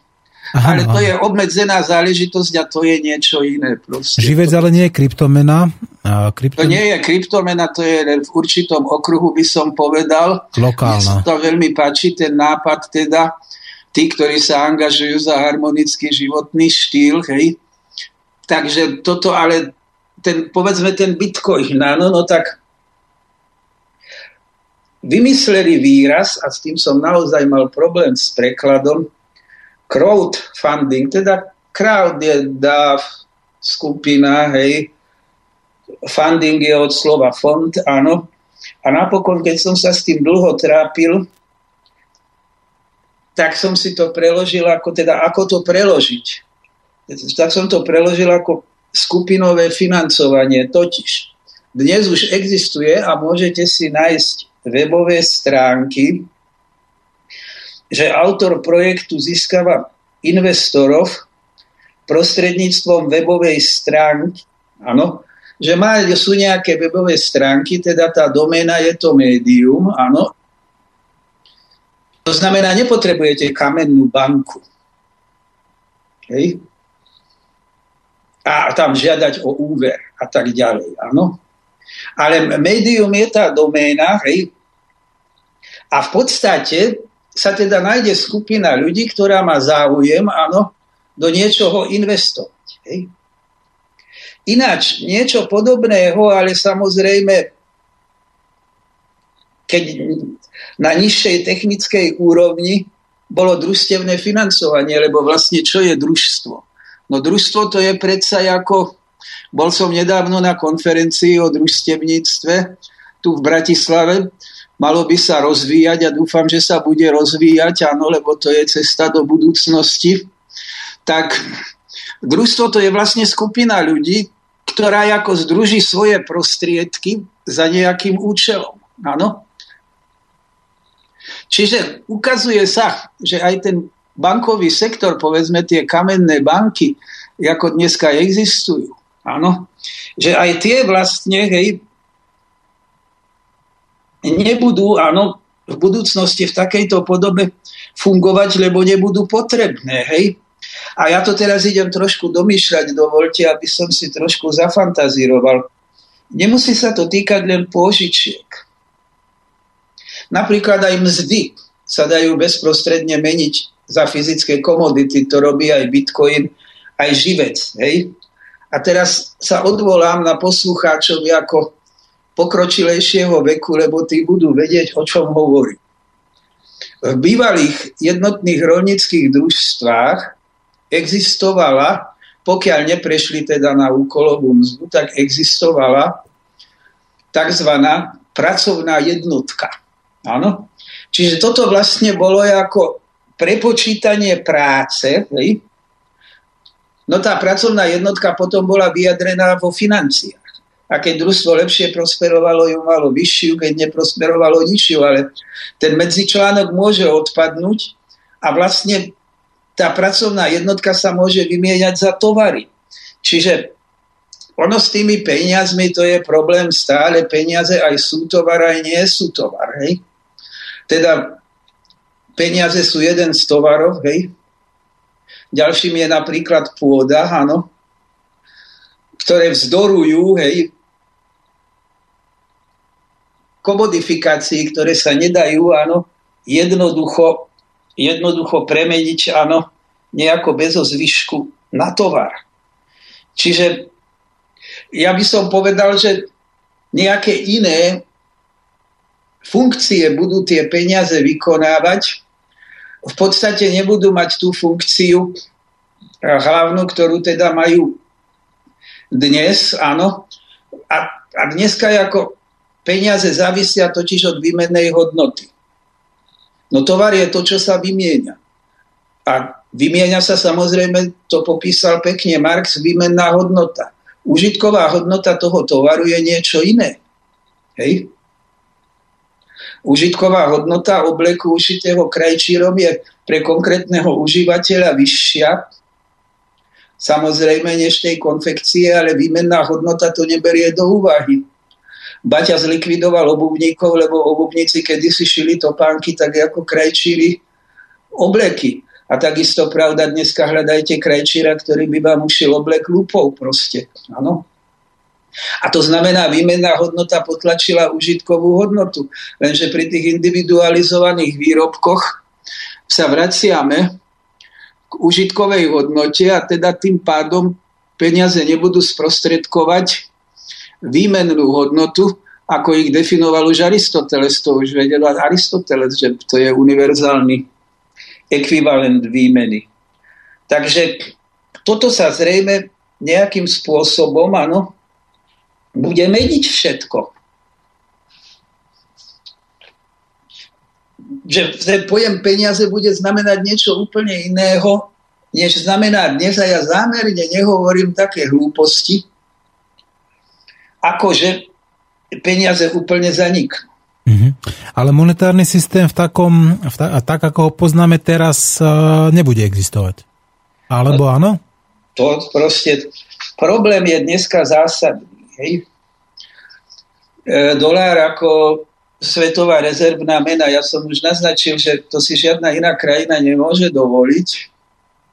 Tlačiť neobmedzenie ďalšie a ďalšie obeživo, bez toho, aby teda ju ten vnútorný deficit zrujnoval. To si môžu dovoliť len Spojené štáty, a Spojené štáty si to môžu dovoliť preto, lebo majú silnú armádu. svetovou rezervnou menou, čiže ostatné krajiny vlastne prijímajú tie doláre do depozitu. Áno. Áno, ale príjmajú ich prečo? No, pretože keby, keby neprijali, tak by pravdepodobne tam mali nejakú inváziu za demokraciu, za slobodu. No fakt je ten, že dalo by sa diskutovať, že keď niektorý ako satrapa, ako spojenec USA, ktorý bol, hoci o jeho zločinoch vedeli, ktorý im bol dobrý, áno, prestal byť dobrý a potom ho zlikvidovali, keď chcel robiť napríklad také veci ako ropu predávať za euro, hej. No ale ja by som nechcel ísť do konšpiračných teórií, ja proste zaoberáme sa kontúrami zaoberáme sa kontúrami budúcnosti, takže ja by som chcel trošku ako uviesť, ako je to s tým menovým systémom. Totiž dnes už, na rozdiel od situácie po druhej svetovej vojne, nakoniec každý vie, čo sú to dohody z Bretton Woods z roku 1945, že myslím, že toto je každému známe, áno, tak dnes už USA nemajú jednak roku, 90, roku 1971 zrušili zlatý štandard, čiže máme už len plávajúce kurzy, floating, áno.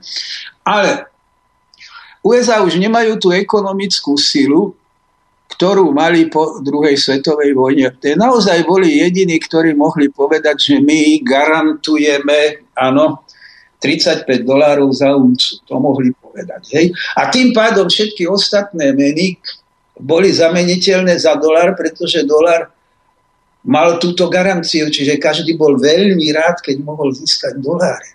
Ano. No dnes už len mimo ekonomickými prostriedkami sa udržiava, udržiava, áno, ten dolár, to znamená, povedzme otvorenie, tie mimo ekonomické znamená vojenské. Áno. No a ja si myslím, že dozrieva pomaly čas na to, že bude musieť nastať nejaká reforma. A veľmi často sa spomína teda to, čo sa stalo v tom Bretton Woods, áno, totiž John Milton Keynes a druhý geniálny ekonóm Schumacher, hej, tvorca konceptu kreatívnej deštrukcie, navrhli pre rokovanie, teda, ktoré potom bolo, keď sa mal vytvoriť Medzinárodný menový fond navrhli clearingovú menu, nadnárodnú, to znamená, nebol by jedna národná mena, ale clearingová, to znamená v bezhotovostnom styku, áno, a celý medzinárodný obchod by sa dial touto clearingovou menou. Jednotlivci by s ňou obchodovať nemohli, ona by fyzicky dostupná nebola a zlatom by krytá nebola, hoci samozrejme zla, zlato by sa dalo za tú menu, mala sa volať bankor, zlato by sa za tú menu ako dalo nakupovať. No ale to USA kategoricky ako odmietli a presadili tie pevné výmenné kurzy kryté zlato. Hovorím, tú záruku vtedy mohli dať. Áno. No ale dnes už proste je jasné, že toto ako nefunguje a nejde len o to, že akú teda e,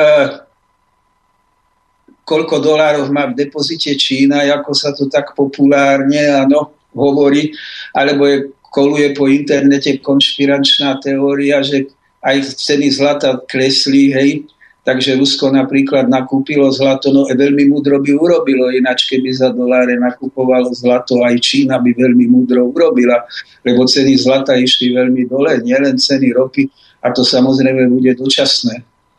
Áno, že sú tie ceny zlata také veľmi nízke. Hej? No, ale teraz dovolte, a toto už málo kto vie. V roku 2010 vydala OSN, teda DESA, to je vlastne oddelenie ekonomických a sociálnych záležitostí, taký zaujímavý dokument o reorganizácii globálneho rozvoja, Retooling Global Development, tieto anglické názvy hovorím, pretože sa to dá nájsť na internete, v ktorom sa uvádza, že zásadná slabosť medzinárodného finančného systému zohrala podstatnú úlohu v súčasnej globálnej ekonomickej kríze. Čiže treba vyrobiť, vytvoriť nejaký nový globálny rezervný systém. Teda nie americký dolár, ten už negarantuje stabilnú rezervnú menu, to bolo 2010. Ale nebude to ani renminbi, čo je iný názov pre čínsky yuan. Nebude to ani nejaký košmien, ale bude to nejaké také, ako mal byť ten bankor. Teda existuje napríklad SDR, tzv. zvláštne práva čerpania, účtová jednotka zavedená v rámci Medzinárodného menového fondu od roku 1969, áno. Čiže takéto niečo ako ten bankor a tým by bolo možné, hej, tým by bolo možné vytvoriť stabilný menový systém. Ono podmienené je to politicky, no pokiaľ je ako do najbližšej krízovej bubliny to neoliberalizmus vydrží a pokiaľ je ako sa USA budú násilne brániť postavenie dolára, hej, pokiaľ budú cítiť, že majú ešte dostatočnú silu na to, aby áno, presadzovali to svoje výlučné asymetrické postavenie, o ktorom som hovoril. Ale rozhodne si myslím, že ak by sa mal stabilizovať medzinárodný obchod, tak časom by proste mali aj americké finančné elity dvojsť ako k tomu názoru, hej, že nejaké takáto clearingová jednotka medzinárodná vlastne, že je potrebná. Ináč, samozrejme, keby teraz Američania povedali, že dobre, tak ako my devalvujeme dolár, hej, no tak povedzme jedna ku tisíc, hej, teraz fantazírujem, tak najviac by na to doplatil ostatný svet. Takže tí Číňania nevrhnú ako tie svoje dolarové rezervy na trh, to neurobia, lebo sú natoľko rozumní. Ale toto by sa malo riešiť dohodou. No ale nie sú ani náznaky dohody, pretože aspoň minimálne ústupky by teda Američania mohli urobiť, keď sa Číňania ozvali, že predsa nie je možné, aby naša krajina vzhľadom na svoj ekonomický potenciál a čím prispieva teda do fondov, že aby mala také minimálne zastúpenie v orgánoch Medzinárodného menového fondu a Svetovej banky, aké má, pretože má zastúpenie, ktoré mala v 50. rokoch ako rozvojová krajina. No tak Američania povedali o tom, nebudeme debatovať, ten poriadok je dobrý. No myslím si, že naozaj o to bude treba prehodnotiť a že tieto ústupky budú musieť urobiť. Oni robili ešte naopak. Oni ešte pred dvomi, tromi rokmi, ak si dobre pamätám, oni ešte tlačili na Čínu, aby devalvovala juan. Pamätáte si to, pán docent? Pamätám, no to je zložitá otázka. Fakt je ale, a na toto ma profesor Zelený upozornil, ja, ja viete nejak meritorne sa vyjadrovať, toto už je otázka pre ekonóma špecialistu. Tak ja sa potom odvolám na nejaké autority, ktoré poznám, pretože sa snažím ako futurolog si naštudovať aj nejaké ekonomické poznatky. Tak profesor Zelený na tej svojej prednáške povedal, že Čína už ako pred 5 rokmi pochopila, že začína deglobalizácia, to znamená, že to znamená, že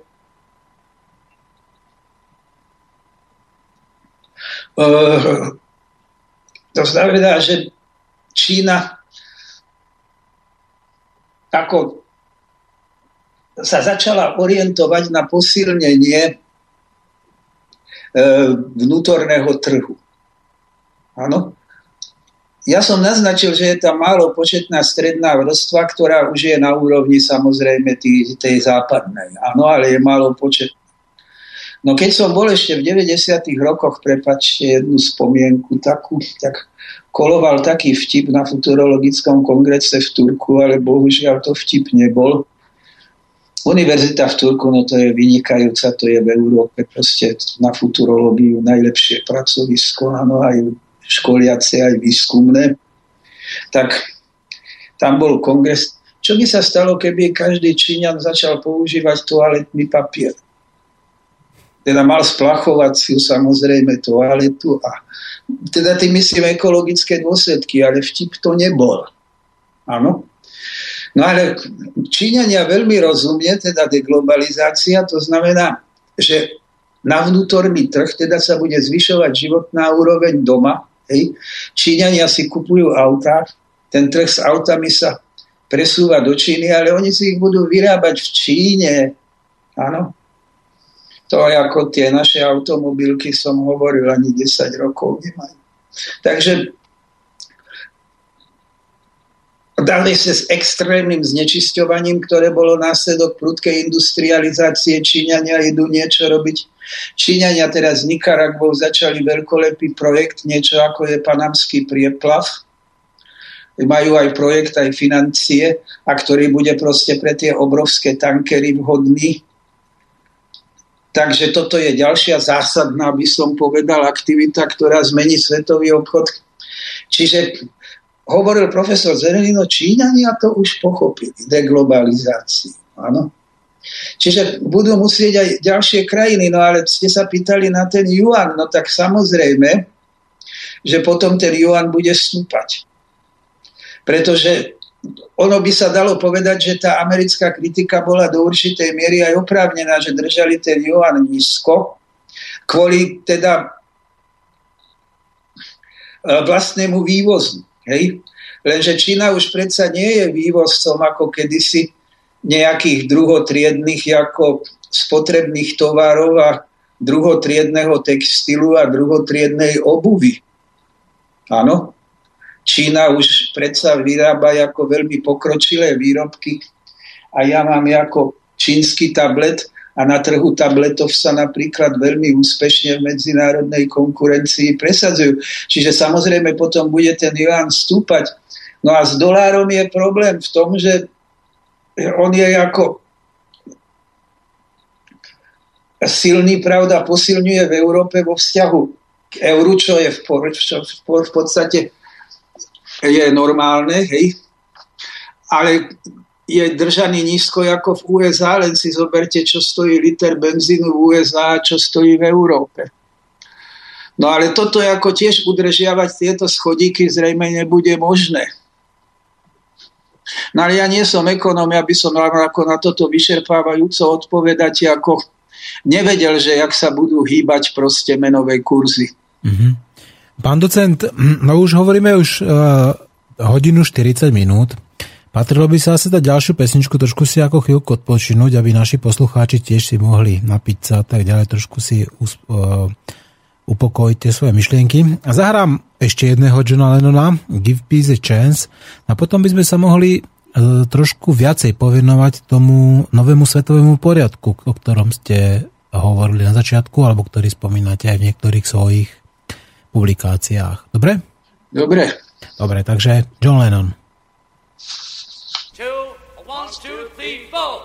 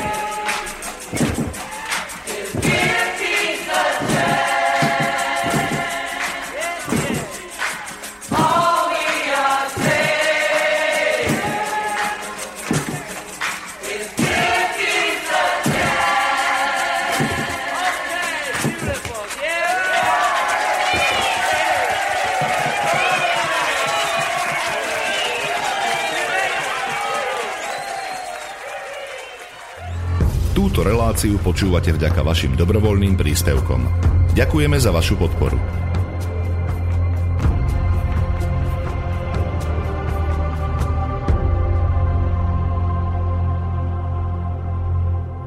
Presne tak. Patrí sa poďakovať za vašu podporu. Len vďaka nej Slobodný vysielač funguje tak, ako funguje. A teraz máme na linke vo vysielaní pána docenta doktora Ladislava Hohoša, kandidáta vied a povíme sa spolu o práve prechádzame na ten nový svetový poriadok.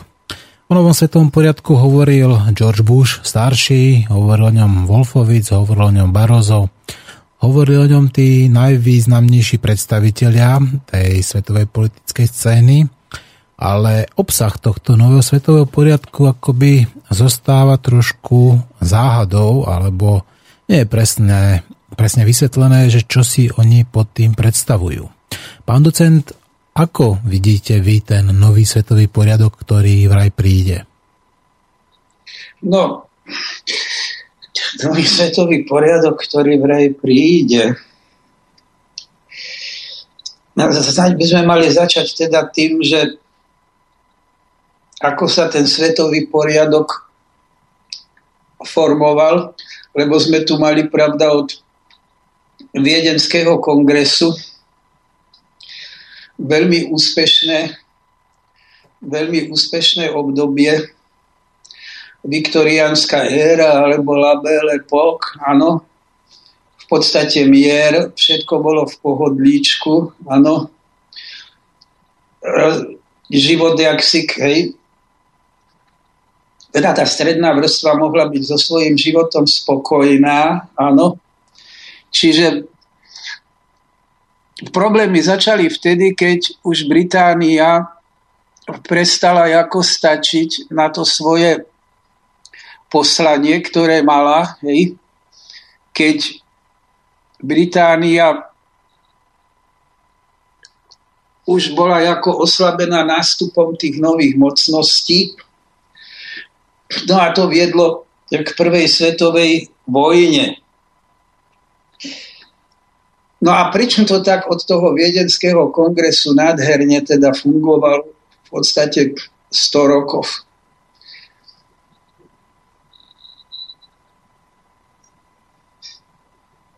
Preto, lebo existoval tzv. koncert veľmoci, ktorých vtedy bolo 5, Sice oni proti sebe nepretržite vždycky ako intrigovali a všelijaké veci si vyvádzali,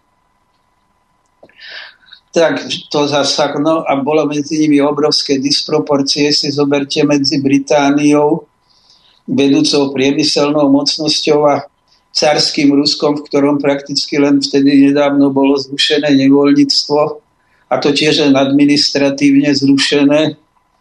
Takže No ale nejakým spôsobom sa to vyvažovalo, áno. Nejakým spôsobom sa to vyvažovalo a ten koncert národov fungoval zlyhal, keď prestali ako hegemon držať v šachu tých ostatných a keď bola narušená teda rovnováha. Ja neobvinujem Nemecko, že tí začali prvú svetovú vojnu, lebo pravda je oveľa zložitejšia a to by si vyžadovalo historický rozbor a možno by sa pri tom historici pohádali, totiž oni rozhodne neboli jediní vinní. No a to bol určitý variant svetového poriadku, hej, ten koncert národ. Potom bol pokus vytvoriť z iniciatívy prezidenta Budrova Vilzna e, spoločnosť národov, mierová zmluva zo Saint-Germain, pakt o spoločnosti národov. Len tak mimochodom aj naše hranice Československej republiky, tak to je mierová zmluva Saint-Germain až potom Trianon. Ale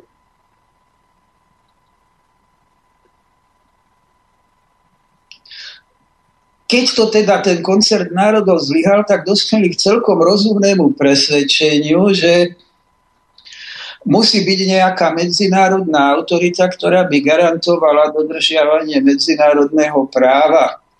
V podstate niečo, čo si už dávnejšie predstavoval filozof Immanuel Kant vo svojom traktáte o väčšnom miery.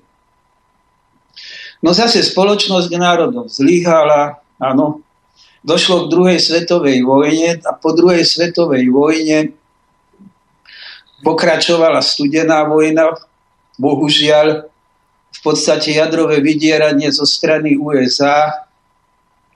Áno, tam, hej, tam podstate do toho definitívne teda ustupuje zo scény britské impérium, hoci Winston Churchill sa to impérium zúrivo snažil zachrániť, zúfalo ho bránil.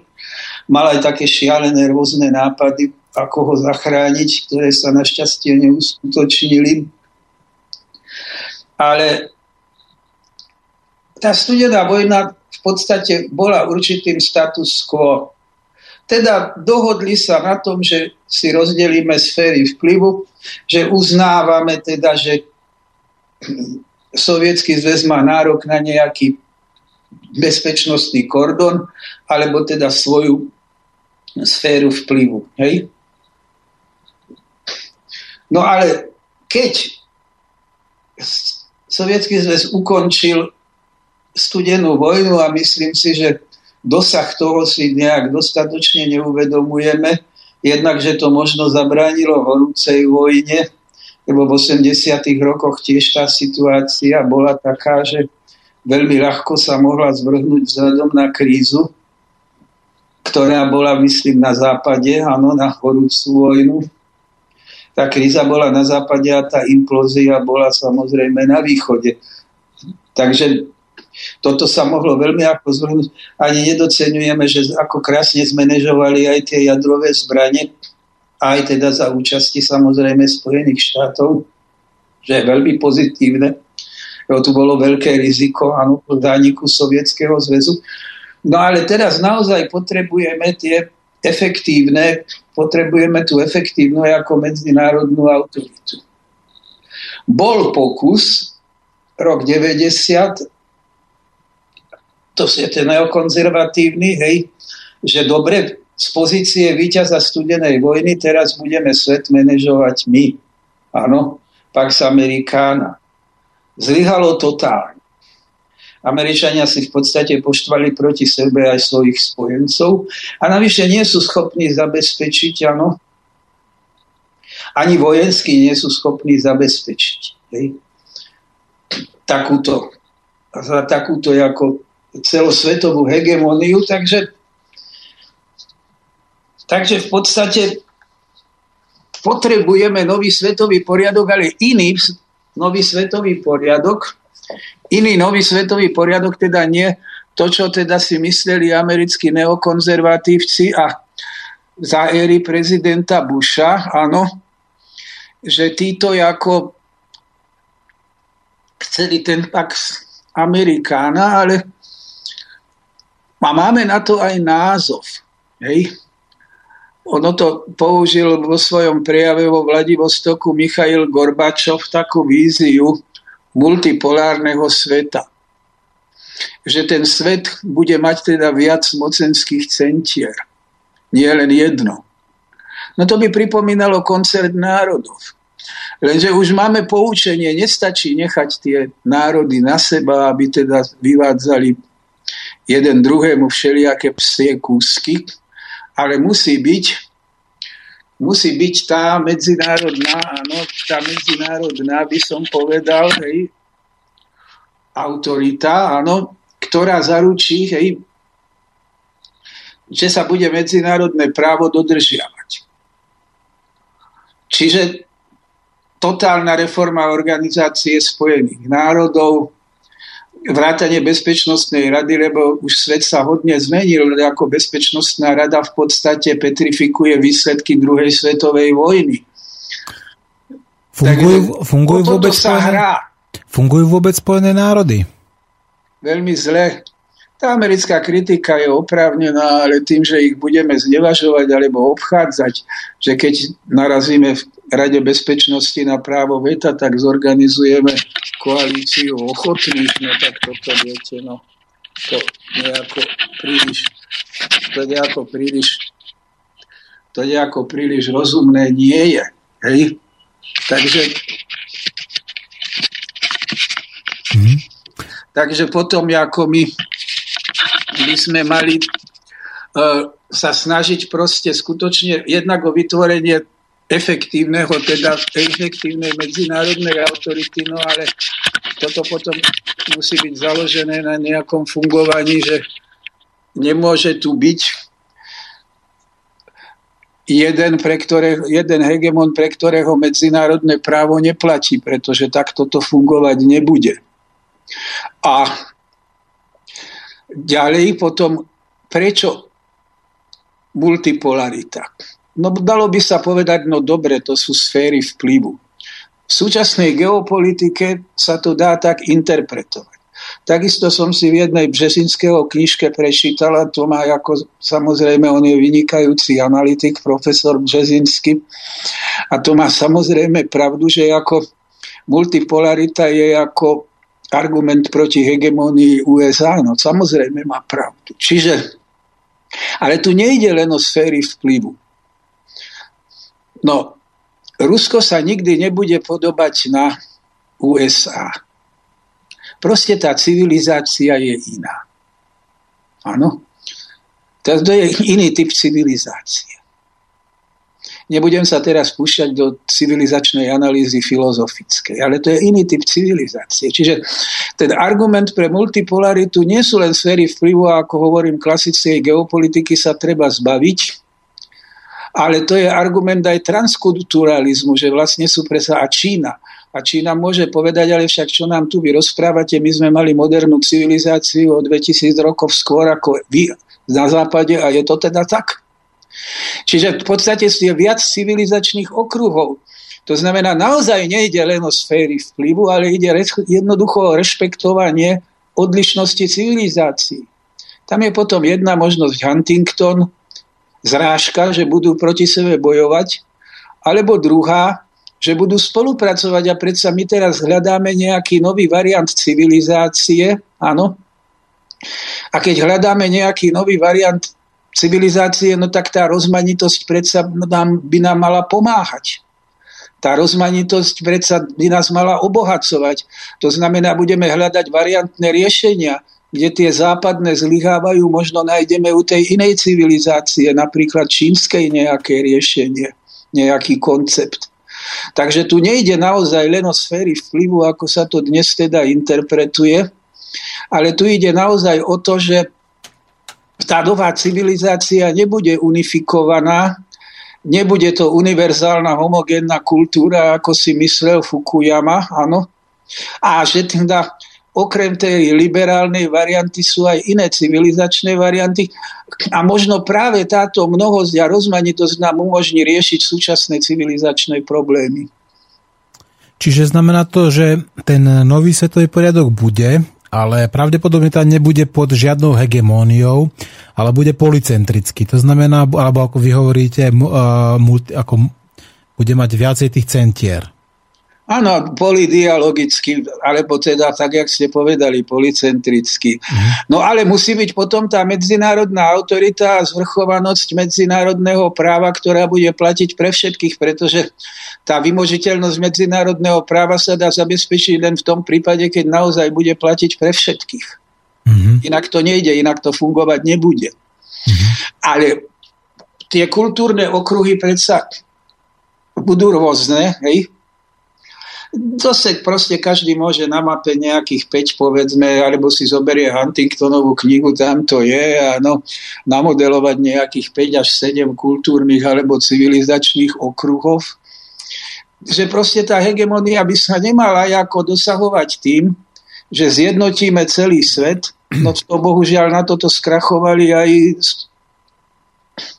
stalinskí marxisti, že aby všetci kráčali v jednom šíku, to je nezmysel. Áno, že, zjedno, že nie, že tá, že tá nová civilizácia teda sa nezrodí tak, že jeden hegemon vojensky potlačí tých ostatných, ale že vlastne oni budú navzájom áno, spolupracovať, prípadne si aj konkurovať a súťažiť. A vlastne tak nejak sa bude utvárať to povedomie spodob spoločnej zodpovednosti. A dnes už niečo z toho je, pretože keď hovoríme o udržateľnosti, o sustainability, tak sustainability znamená, že zodpovednosť voči budúcim generáciám, ktoré sa ešte nenarodili, napríklad za prírodné zdroje. Čiže toto tu už je. Takže toto, že vlastne nie je ako doteraz vždycky, že bol jeden víťaz, ja neviem, Genghis Khan, hej, ale že v podstate celé ľudstvo bude zapojené do toho civilizačného procesu a bude mať viac teda prirodzených centier. A pán docent, ja možno teraz zdanlivo odbočím, ale musím sa vás pýtať jednu otázku. Ako vnímate na, na základe toho, čo hovoríte, tú súčasnú prebiehajúcu debilizáciu spoločnosti? Pretože je to evidentné, že e, na Slovensku povedzme klesá počet e, hodín e, na základnej škole, Začínajú sa povedzme deti neskôr učiť čítať a písať a okliešťuje sa im povedzme aj často tá história, už sa aj dezinterpretuje. A keby som mal byť ešte tvrdší, tak poviem MIT, čiže jedna z tých najrenomovanejších amerických univerzít. A konkrétne pani doktorka Stefany Senefová povedala, že ak to pôjde takto ďalej, tak pri súčasnej, súčasnom prírastku tak polovička amerických detí bude autistických do roku 2025. To znamená, za 10 rokov, za 10 rokov bude už polovička amerických detí autistická. Je to hrozba, je to samozrejme, povedal by som, je to upozornenie, ale ide to z tých najvyšších kruhov, to znamená z vedeckej obce, z renomovanej inštitúcie a od pani doktorky, ktoré sa tým zaoberá. Aký vplyv bude mať táto debilizácia, nazveme to globálna, na ten nový svetový poriadok? Dokážeme tento trend zvrátiť? Za toto je naprosto, by som povedal, reálna, reálna prognoza, lebo k tomu dochádza, ja som nedávno takú knihu čítal, že proste ako internet prispieva k masovej debilizácii. No on môže prispieť k, ako k šíreniu vzdelanosti, ale môže skutočne prispieť naopak aj k tomuto, že v podstate ani nevedia čítať a nevedia pracovať, sú zahltení a nevedia pracovať s informáciami, vyhodnocovať informácie, teda ktoré informácie sú ktoré informácie sú relevantné, ktoré nie, proste nevedia ich vierohodnosť posúdiť. No, to, to je proste, aj u nás, dajme tomu, nevedia pracovať deti so súvislým textom. No toto sú skutočne ako veľmi vážne a znepokojujúce skutočnosti.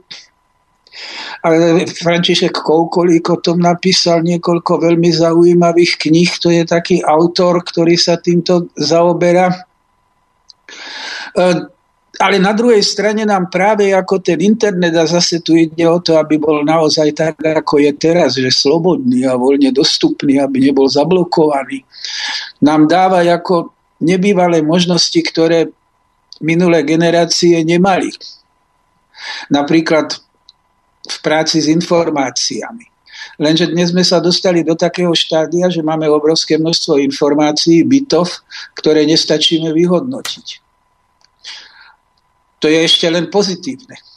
Ale keď sme nimi zahltení, tak potom v podstate dochádza áno, k tomuto, čo vlastne vedie k masovému ohlupovaniu. No, Áno, masové zahlcovanie informáciami je kontraproduktívne. To znamená, človek, to, to preteká mu tá, áno, tomu preteká tá pamäť, proste jeho kapacita nie je taká veľká a v podstate tým pádom, ako keby sa mu neustále ten jeho operačný systém eh, prehrieva, zahlcuje a tým pádom nepracuje správne. Keby som to mal takto povedať ako v tej počítačovej terminológii. Nie som odborník na autizmus, ale tomuto verím, že skutočne uh, to, to by mohlo nastať tu si treba uvedomiť zase, že ako dokážeme alebo nedokážeme ako dokážeme alebo nedokážeme fungovať, ako, ako využívame teda možnosti, ktoré nám tieto nové prostriedky dávajú. Marshall McLuhan, keď písal pravda o tej svojej globálnej dedine, teoretik mass médií, predbehol svoju dobu asi o 20 rokov, nikto ho nebral vážne, ale dnes už by som povedal, každý adept prvého ročníka mediálnej komunikácie musí vedieť Luhanovú axiomu, na obsahu nezáleží. Teda pokiaľ ide o to message, o to posolstvo toho média, tak na obsahu nezáleží. No na druhej strane začíname hovoriť, že to, čo sa vytvára, je learning society, prekladám to ako samoučiaca spoločnosť. Nositeľ Nobelovej ceny Joseph Stiglitz o tom napísal hrubú knihu, totiž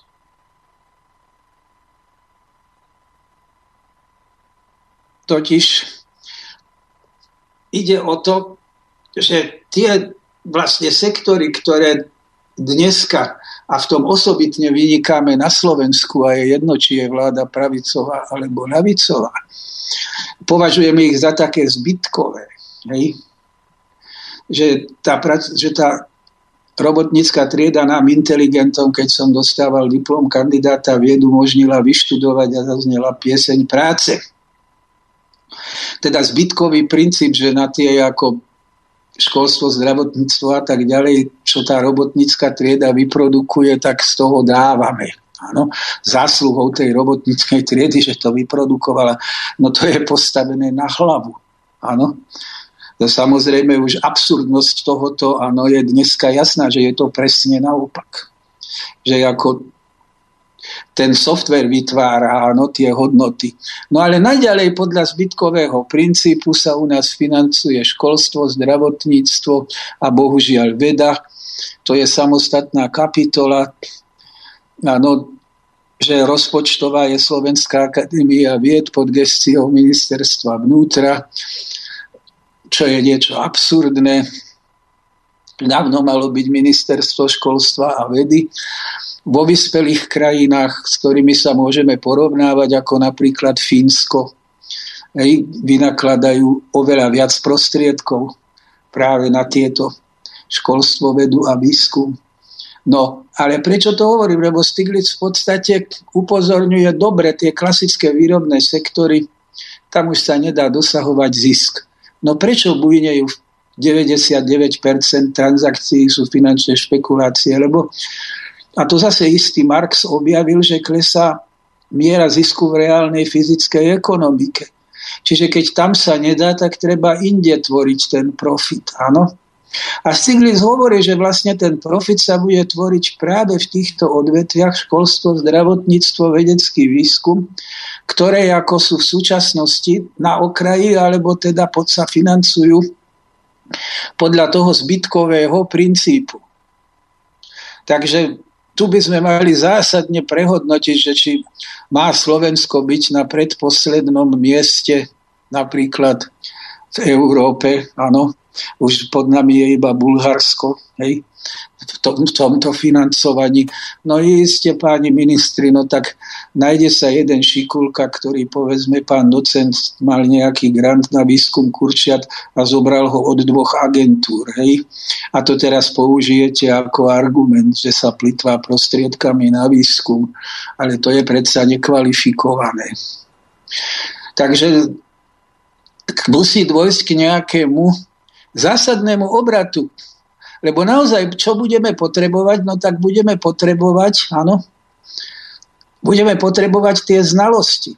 A keď budeme mať tie znalosti, tak si vyrobíme hoci čo, čo potrebujeme. A uspokojíme svoje potreby v plnom rozsahu, tak ako ich, áno, v, v súčasnosti môžeme uspokojiť len pre niektorých. Takže tu vidím nejak perspektívu, že sa to zásadne vlastne teda mení, áno. A je dosť krátko zrake to nevidieť a si to neuvedomiť. No a my máme jedno bohatstvo na Slovensku, ktoré si neuvedomujeme dostatočne. Je to voda, že? Voda, vodná, ja, ja, my používame vo futurologickej spoločnosti aj sme dali taký podklad k slovenskému predsedníctvu. Myslí sa predsedníctvo v, v Európskej komisii 2016. E, vodná stratégia. No, keď sa povie voda, tak zareaguje sa vo verejnosti zareaguje sa vo verejnosti vývoz minerálok No to je niečo strašného. Proste, keď toto počujem, to je len jeden podružný aspekt, áno. Ale tu ide o to, že my máme nesmierne bohatstvo vysoko kvalitnej vody a že potrebujeme nejaký impetus, potrebujeme nejakú jeho hýbateľa, potrebujeme nejaký rozvojový, proste iniciačný rozvojový stimul, že ktorý by mal naštartovať ten prechod od tej industriálnej éry, alebo teda dymiacich komínov sa metafora používa, alebo druhá vlna, teda industriálna éra. No tie dymiace komíny presne vyjadrujú charakter socialistickej industrializácie u nás v 50. rokoch, lebo to je špecifikum Slovenska, že tá industrializácia sa odohrala až po ano, druhej svetovej vojne, takže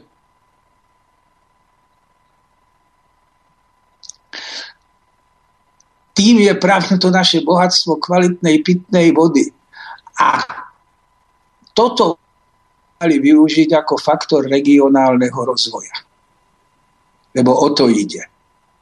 Že toto sa dá využiť ako faktor regionálneho rozvoja.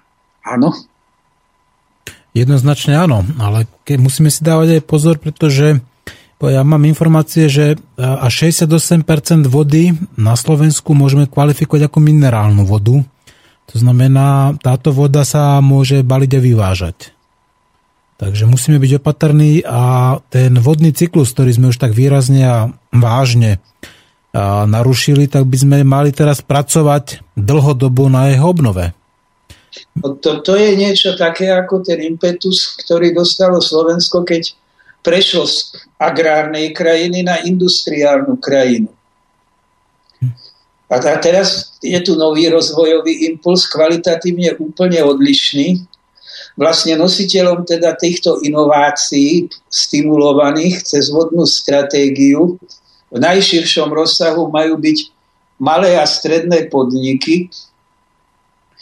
Preto mňa veľmi rozčúlilo, Napríklad to, čo sa dialo, ešte tá záležitosť nie je uzavretá, len sa na ňu zabudlo okolo tzv.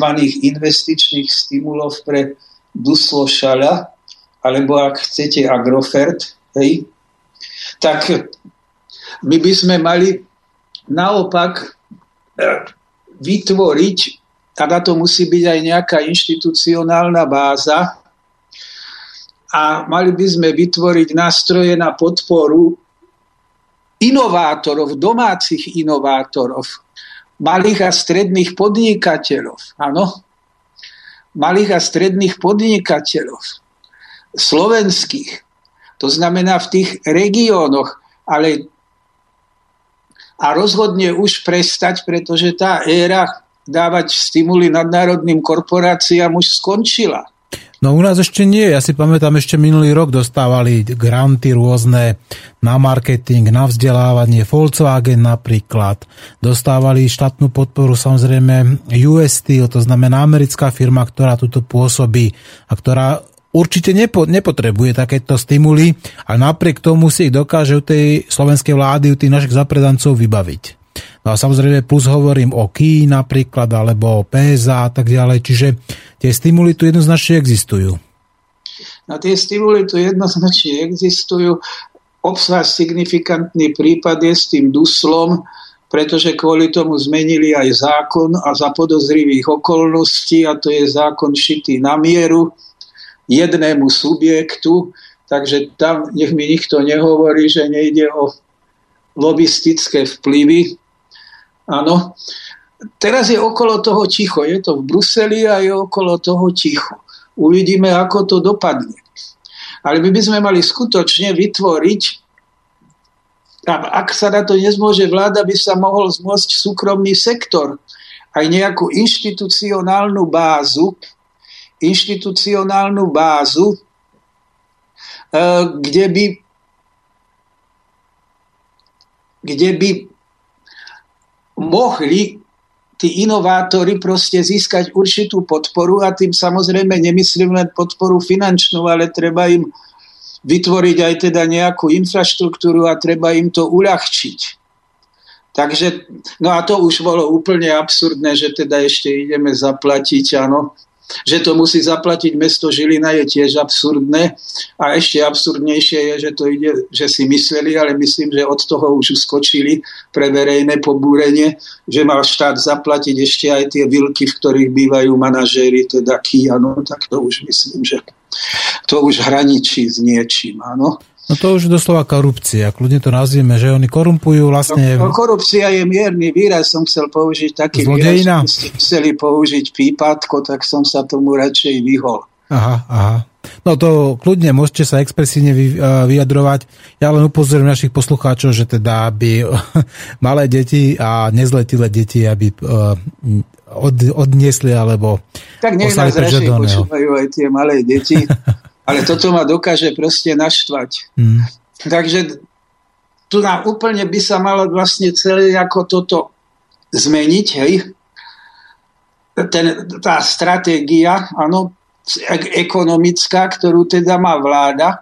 A hovorím, keď nie sú schopní takúto nejakú inštitúciu nejaký, na podporu inovácií vytvoriť štát, tak si myslím, že by to mohli urobiť aj osvietení podnikatelia na súkromnej báze, že toto je ako... Menujte mi jedného, ktorého takéhoto poznáte. No to si nedovolím povedať, ale myslím si, že sú na Slovensku podnikatelia, to si naozaj nedovolím do éteru povedať, ale že sú na Slovensku podnikatelia, ktorí niečo dokázali a ktorí ako aj vidia ďalej do budúcnosti a cítia určitú zodpovednosť za budúcnosť a že teda nejaký fond na podporu eh, ino, na podporu inovácií, áno, na inovačnú infraštruktúru pre malé a stredné podniky a to by mohol byť napríklad aj na návratnej báze. To nie, že niekomu niečo darujem, áno. Ale hlavne vytvoriť teda tú infraštruktúru. Napokon sa pripravuje legislatíva, lebo konečne sa prechádza Akadémia vied na verejnú výskumnú inštitúciu, ako už v Čechách majú dlhšiu dobu. A od 1.7. teda bude legislatíva dovoľovať v podstate aj súkromné výskumné ústavy, tak prečo by u nás nemohli existovať? Ja teraz snívam. Súkromné výskumné nadácie, ako úspešne existujú na západe vo vyspelom svete. No, ale ja tam šípim nejaký problém, pretože práve takéto súkromné ústavy často dávajú rozhodnutia, ktoré potom napríklad akceptuje Európska komisia alebo Európska únia, tí sa automaticky potom prenášajú k nám a týkajú sa veľmi dôležitých vecí, ktoré my potom nemôžeme spätne overiť a sú brané ako, ako by som povedal, a také tie smerodajné pre, povedzme, pre vývoj napríklad nejakého žiarenia mikrovlnného alebo povedzme obsahu niektorých tých a, a chemických látok niektor, vo, povedzme v potrave alebo takisto napríklad aj pri používaní nejakých iných ďalších látok. Ten tí vedci, ktorí sú potom mimo, povedzme, tých štátnych organizácií a v týchto súkromnej sfére, sú oveľa ľahšie a častejšie skorumpovaní. No tak veď všetko sa dá zneužiť, nakoniec zoberte si, ako dokázali zneužiť vedcov, pokiaľ ide o klimatické zmeny, Aha. alebo v minulosti dokázali popierať škodlivosť fajčenia a trvalo to dosť dlho. Proste si tie korporácie zaplatia. Momentálne sa to týka geneticky modifikovaných potravín napríklad. No ono sa nedá exaktne dokázať, že sú škodlivé, lenže... No to už tie dokazy existujú, moment. Pozor, takéto dôkazy už exaktné existujú, no ale samozrejme sú zasa potláčané nie sú prezentované na verejnosti, pretože tie korporácie, ktoré financujú tie súkromné výskumy, tak samozrejme majú dostatok prostriedkov, aby to dokázali zbrzdiť. No a potom existujú aj presne takí tí pseudovedci, ktorí sú platení a ktorí sú platení za to, aby našli skrátka iné príklady alebo aby spochybnili v podstate tú hypotézu, rovnako ako pri oteplovaní, tak aj pri tom GMO. Počujeme sa? Áno, áno, počujeme sa. Prepáč, že som vás porušil. No inak, možno by bolo dobre, pán docent, zase si pustiť ešte jednu pesničku, lebo zostáva nám ešte nejakých 40 minút. Zahrajme si teraz jednu pesničku a potom budeme pokračovať a môžeme sa vrátiť či už k tomu vzdelávaniu, k tej debilizácii spoločnosti. Môžeme sa vrátiť aj k tomu GMO, ako sa to bude v budúcnosti vyvíjať s tým GMO, alebo môžeme no, sa baviť aj... mi pred pesničkou ešte asi tri vety, Nech sa páči, samozrejme. tú vašu myšlienku, aby som na ňu reagoval. No, samozrejme, môžu byť aj výskumné inštitúcie tohto druhu. Ja som aj poukazoval na to, ako boli v minulosti zneužité výskumné inštitúcie. Pokiaľ ide o tie potraviny, tak tu musí platiť ako ten princíp, by som povedal, prevencie. To znamená, nie, že neexistuje dôkaz škodlivosti, alebo keď existuje, tak ho dokážeme spochybniť, že nie je reprezentatívny, ale pokiaľ neexistuje absolútny dôkaz neškodlivosti, a to si vyžaduje viac rokov, to nemôžeme povedať po jednoročnom výskume, hej, lebo tie následky môžu byť dlhodobé, tak máme právo robiť áno, preventívne opatrenia, aby sme to držali pod kontrolou, až kým sa neuistíme. Hej. Čiže to treba otočiť. Nie, že dokázať Áno, že absolútny dôkaz exaktný teraz tu v súčasnosti, že to je škodlivé. Mm-hmm. Ale treba myslieť na to, že musíme preventívne uvažovať aj o možných budúcich dôsledkoch, ktoré nevieme ešte dnes postihnúť a že teda máme právo robiť tieto preventívne zákonné opatrenia. To je niečo ako preventívna vojna v určitom zmysle. Mm-hmm. No ale všetko sa dá zneužiť. Ja toto sa dá jednoducho vyriešiť, keď ste hovorili o tých štandardoch, že to, ne, že to bude robiť ten štátom certifikovaný ústav. Povedzme tieto ako merania, ktoré sú signifikantné, teda že Európska únia bude mať nejakú certifikáciu, ktoré inštitúcie proste splňajú určité parametre, tak ako povedzme musí byť na vysokej škole katedra akreditovaná, tak a, že splňa tie kritéria. No ale tá korupcia v podstate funguje aj v tej Európskej únie tu na Slovensku. To znamená skorumpovať nejaký štátny orgán. To je v podstate celkom jednoduché a ľahké, veď tuto vidíme, že napríklad tie štátny ústav pre kontrolu liečiv, tak to je proste iba zastierka ako na to, aby tu v podstate všetko formálne schválovali to, čo tie farmaceutické firmy chcú. Takže takýchto tých problémov tu samozrejme je oveľa viacej. A navyše ten systém funguje takým spôsobom, že keď si vymyslíte, že GMO je zle, tak nám to dokážte. A teraz sa pýtam, ako môže ten obyčajný spotrebiteľ, povedzme, alebo aj ten vedec, ako môže sám, keď nemá dostatok prostriedkov a technických zariadení a tak ďalej času, dokázať niečo také veľké, že povedzme, že GMO je škodlivé, keď vedeckému týmu, keby bol povedzme zložený zo 100 ľudí, by to kľudne mohlo trvať 2-3 roky, možno že ešte dlhšie.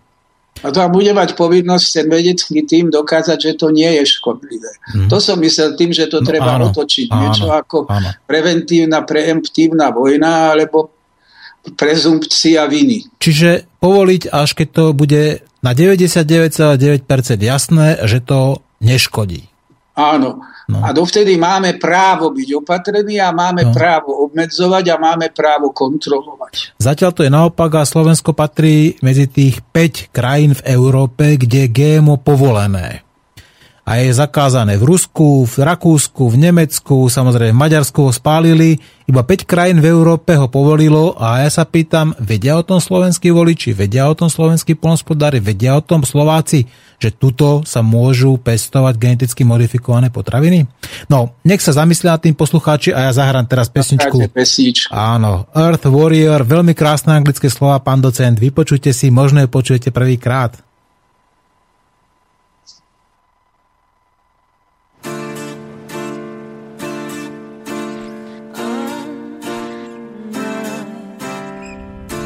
There's a war on nature, and we can all choose what to do. So if you feel like I feel the love of the earth, well, you can be an earth warrior too.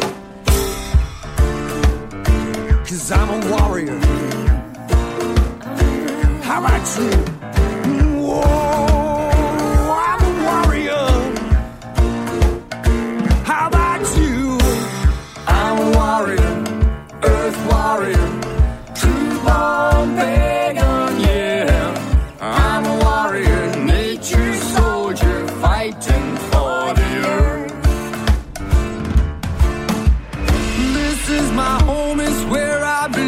Belong. From the clouds in the sky to the roots and stones. See the sun in the sky make me feel so high.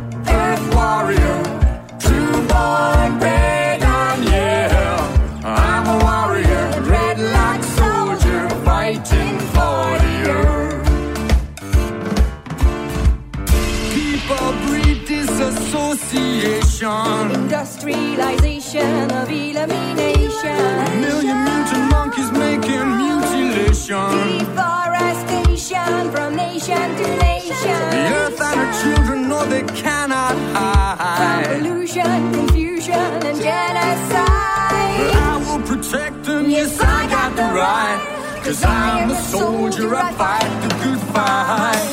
I'm a warrior, earth warrior, true born pagan,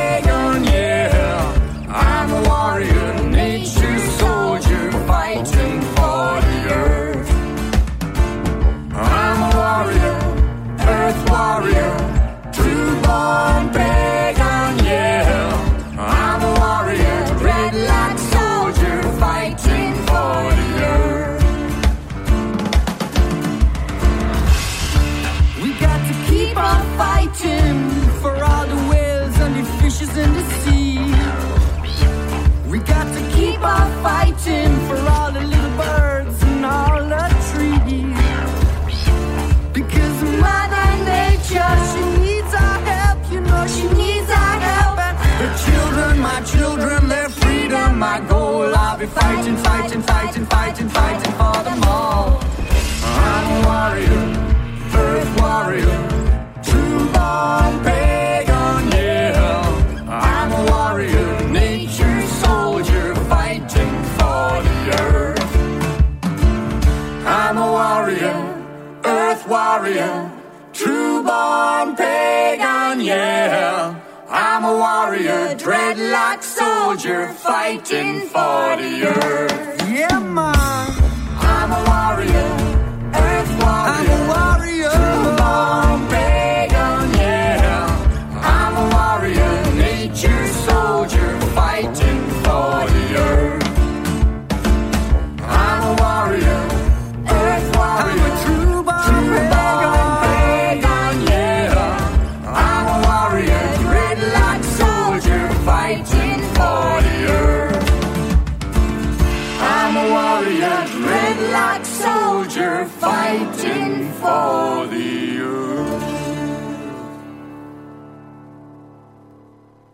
Tak to bola moja obľúbená Omnia. Ďakujem za vynikajúci výber pesničky. Som rád, že sa vám páčila, pán docent. No a ako počujete, bavíme sa s pánom docentom, doktorom Ladislavom Hohošom, kandidátom vied o budúcnosti. Bavíme sa o tom, čo nás pravdepodobne čaká a aké alternatívy nám môže tá budúcnosť blízka i vzdialená priniesť. Pán docent, kde sme skončili? V čom budeme pokračovať? No možno v tom, čo sme ešte celkom nedopovedali, a to je tá zodpovednosť za budúcnosť. Momentík, Toto mi to prečo začalo? Momentiček. Ja sa ospravedlňujem, nech sa páči, pokračujte. Otázka zodpovednosti za budúcnosť. No, to je vlastne taký šok týkajúci sa zodpovednosti za budúcnosť. To nastal po prvej svetovej vojne. No totiž to bola prvá vojna vedená priemyselnými metódami, mala strašné následky, no 10 miliónov mŕtvych ako na boisku 20 miliónov ďalších obetí, no a to predtým nebolo, pretože vojny sa neviedli priemyselným spôsobom. Proste a takéto úplne nezmyselné masové vraždenie to proste nemalo obdobu. Ja si myslím, že všetky ako tie ďalšie dôsledky 20. storočia, vrátanie, ja neviem, holokaustu, koncentračných táborov, no, kobercového bombardovania, použitia jadrových zbraní, Hiroshima, Nagasaki, používania chemických zbraní. To prvé chemické zbranie boli vtedy použité hej, v prvej svetovej vojne. Že proste toto, ten údel toho 20. storočia, ktorý je stále ešte otvorený, takže toto začalo prvou svetovou vojnou a treba teraz sa nad tým zamyslieť, že čo s tým, ja som sa snažil nejako a snažím sa vo svojich článkoch nejako pochopiť teda ten vývoj, ako ten vývoj vlastne išiel. Povedzme, ja som sa narodil samozrejme po vojne, teda vlastne ten svetový poriadok už bol v 48. rozhodnutý a som sa narodil vo februári, čiže aj o mieste mojej vlasti ako v rámci svetového poriadku už bolo rozhodnuté, ale a, a napríklad samozrejme okrem teda prvej svetovej vojny ešte jedna taká udalosť, tu som mal spomenúť, som trošku odbehol do nejakých osobných spomienok, čo by som nechcel, ale spomenúť, lebo ruská revolúcia je dôsledkom prvej svetovej vojny. K zvrhnutiu cára, teda k februárovej revolúcii by zrejme bolo, bolo došlo aj tak, pretože nebola ochota v Rusku prejsť na konštitučnú monarchiu. To proste Mikuláš II ako takýto rozhľad nemal a Alexander II, ktorý chcel konštitučnú monarchiu, no tak toho zavraždili národovolci a tentátnici. Čiže tá revolúcia by monarchiu zvrhla. Nejaká revolúcii by tam došlo, ale myslím teda ten buržoázno-demokratický prevrat nedošlo by ako k nástupu bolševikom k moci. Hej. Keby nebola tá tragédia prvej svetovej vojny, ktorú nebola schopná kerenského vláda zvládnuť a vyriešiť. No a prečo sa to potom vyvíjalo tak, ako sa to vyvíjalo? Prečo prišiel stalinizmus? A tá Marxová idea v podstate sa samozrejme to, čo si Marx myslel pod oslobodením človeka a spoločnosti, to sa nerealizovalo. Teda na takýmito otázkami sa zamýšľam, alebo sa hľadám odpoveď, alebo som o tom aj niečo napísala. Trošku filozofie. Odvolám sa na Jana Patočku, významného českého filozofa. Totiž jeho kacírske eseje práve toto vystihli že 20. storočie je storočím vojny. Jedna z časť kacírskych esejí je takto aj pomenovaná. Hej? že energetická premena sveta, že sa naakumulovala nejaká sila, tak ako spaľujeme silu z fosílnych palív, tak v priebehu dejín sa naakumulovala nejaká sila, hej, ktorá aktualizuje konzervy energie a tá energetická premena sa deje alebo musí diať prostredníctvom vojny. A tá sila, to je sila vedy a techniky, preto hovorím, prvá priemyselná vojna v dejinách ľudských, áno, ktorá prekročila všetky hranice. Preto nasledovali aj ďalšie, aj ďalšie, potom samozrejme zločiny proti ľudskosti. No a Patočka používa taký termín, ktorý je veľmi problematicky vykladať. Solidarita otrasených, ale v zásade Patočka to myslel asi tak, teraz to trochu zjednoduším, že na to, aby človek mohol byť mohol pochopiť, musí najprv prejsť nejakým otrasom. Ten otras prvej svetovej vojny, ktorý potom viedol k ruskej revolúcii, ktorý potom viedol k nástupu nacizmu v Nemecku,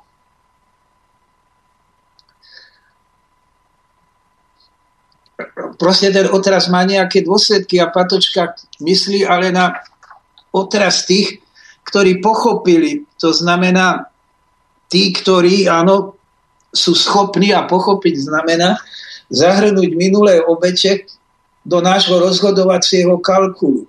Uh-huh. Lebo prečo je zaujímavá futurológia? Či chceme alebo nechceme, našimi súčasnými rozhodnutiami budúcnosť formujeme.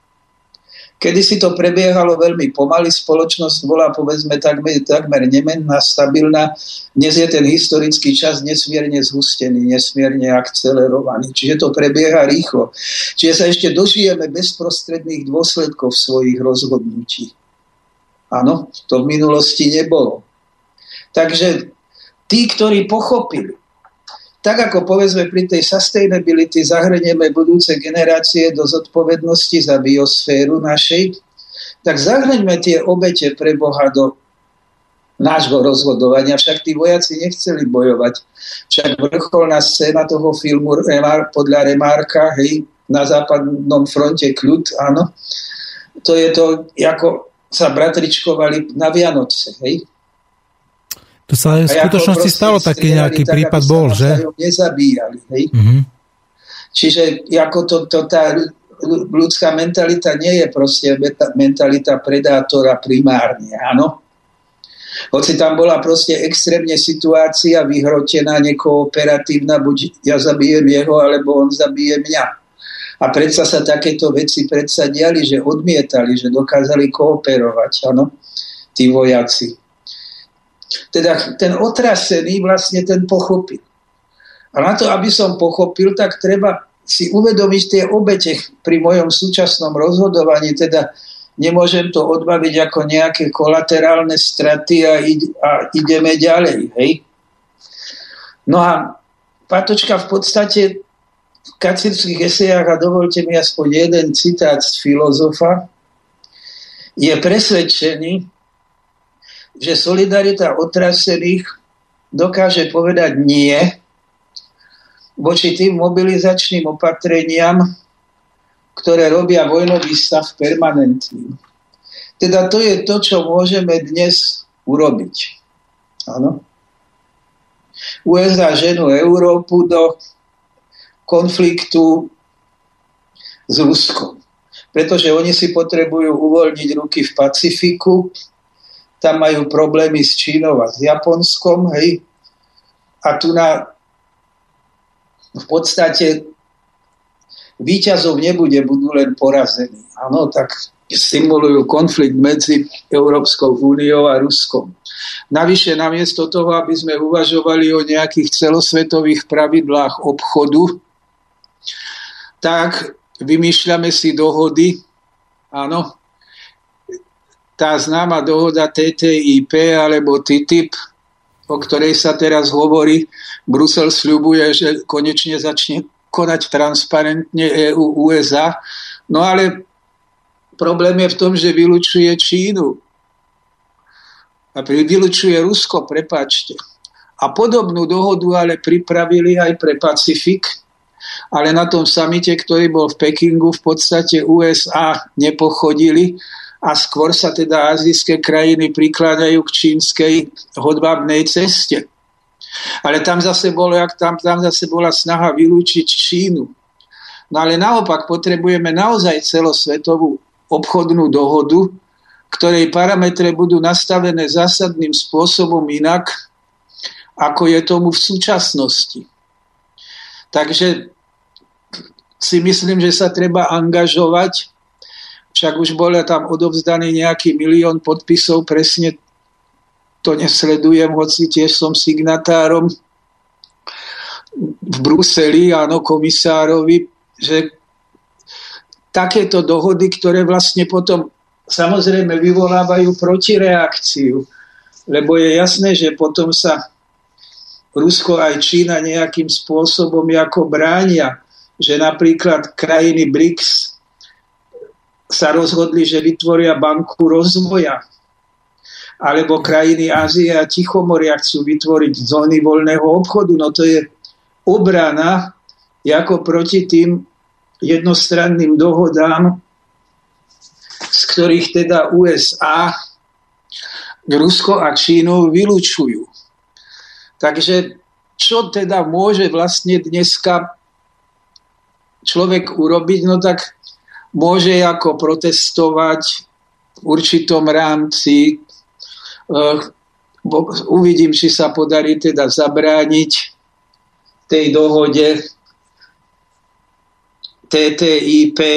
Áno, fakt je ten, že k tomu už malo dôjsť v roku 1996, hej, teda multilaterálna dohoda o investíciách mala byť prijatá v 97., ale vtedy sa tomu podarilo zabrániť.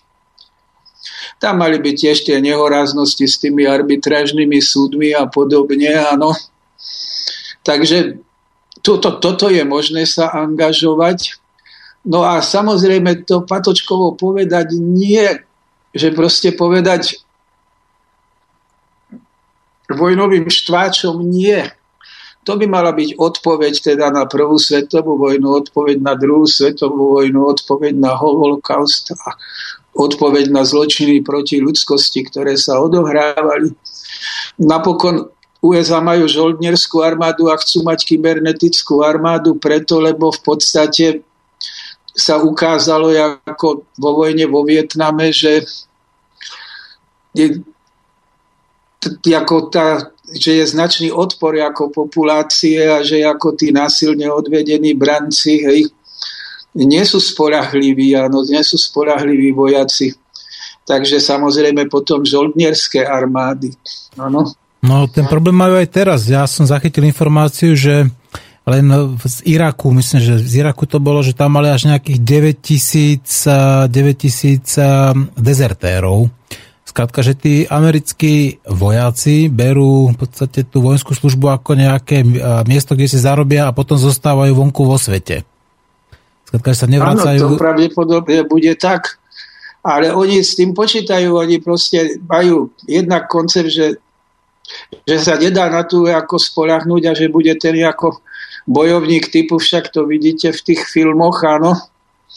Teda ten kybernetický bojovník, hej, že v podstate toto je ako, keď už máme tie dróny, áno, takže v podstate to bude takým spôsobom mechanizované, že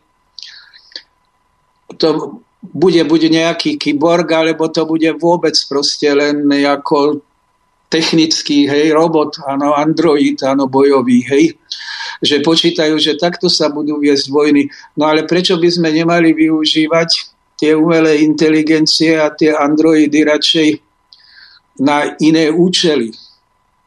Teda je tu, myslím si, skutočne dosť veľký odpor ako voči vojne. Že ľudia by naozaj mohli dokázať povedať nie, že proste toto nechceme. ďalší potom problém, kde je možné ako sa aktivizovať, no tak to je samozrejme to úsilie. Ja som hovoril povedzme o harmonický život, u nás máme napríklad za Ježovú, to je taká pozoruhodná iniciatíva, ale vôbec teda lokálne komunity, že získavajú na význame, lebo k tomuto vedie potom tá logika deglobalizácie, že sa posilňuje význam tých lokálnych komunít a tých alternatívnych životných štýlov, čo sa našťastie už aj na Slovensku rozvíja. Takže v podstate sa snažiť žiť teda takým spôsobom, aby ten tá, tá dobyvačný koristnický spôsob, či už vo vzťahu k prírode, alebo vo vzťahu jedných ľudí k druhým ľuďom, sme dokázali nejako prekonať alebo aspoň v tom svojom živote nejako vyhnúť sa tomu celkom nedá, alebo aspoň v tom svojom živote neuplatňovať, pokiaľ teda môžeme a pokiaľ si môžeme dovoliť neuplatňovať. Čiže každá iniciatíva je dobrá. Tých iniciatív bude strašne veľa. Počnúť za zdravé potraviny a ja neviem, ďalšie by som mohol menovať tých, ktorí požadujú cyklistické cestičky napríklad a tak ďalej a tak ďalej. Proste je N možností. Áno. A každý druh, a každý druh angažovanosti, by som povedal, je dobrý. Pretože tento šialený exponenciálny rast s haldami odpadkov proste ďalej pokračovať nemôže, pretože spolahlivo vedie ku kolapsu. Dokonca vôbec sa musíme zbaviť toho ošiaľu, že teda, ja som na začiatku povedal, že to je nejaká modla alebo ikona, rastu. Hej? To je mantra. Tak moderná mantra, ale bohužiaľ živá. Nebudeme hovoriť o raste. E, existuje taký pekný výraz, že neg rast. Hej? To znamená vlastne, že tento spôsob rastu by mal byť zrušený a že ako samozrejme, no tak sa nevrátime niekde to by sme sa mohli len po jadrovej vojne vrátiť niekde ku kamenným sekerám, ale že ten spôsob ako blahobytu, áno, spôsob tvorby bohatstva, že bude nejaký iný a samozrejme aj v súlade s prírodou. Že ako sa treba týmto spôsobom orientovať a tu na potom naozaj sa široko môžu rozvinúť E, rôzne iniciatívy, pokiaľ ešte na to máme čas, no prečo sa nevieme stále dohodnúť na globálnom otepľovaní.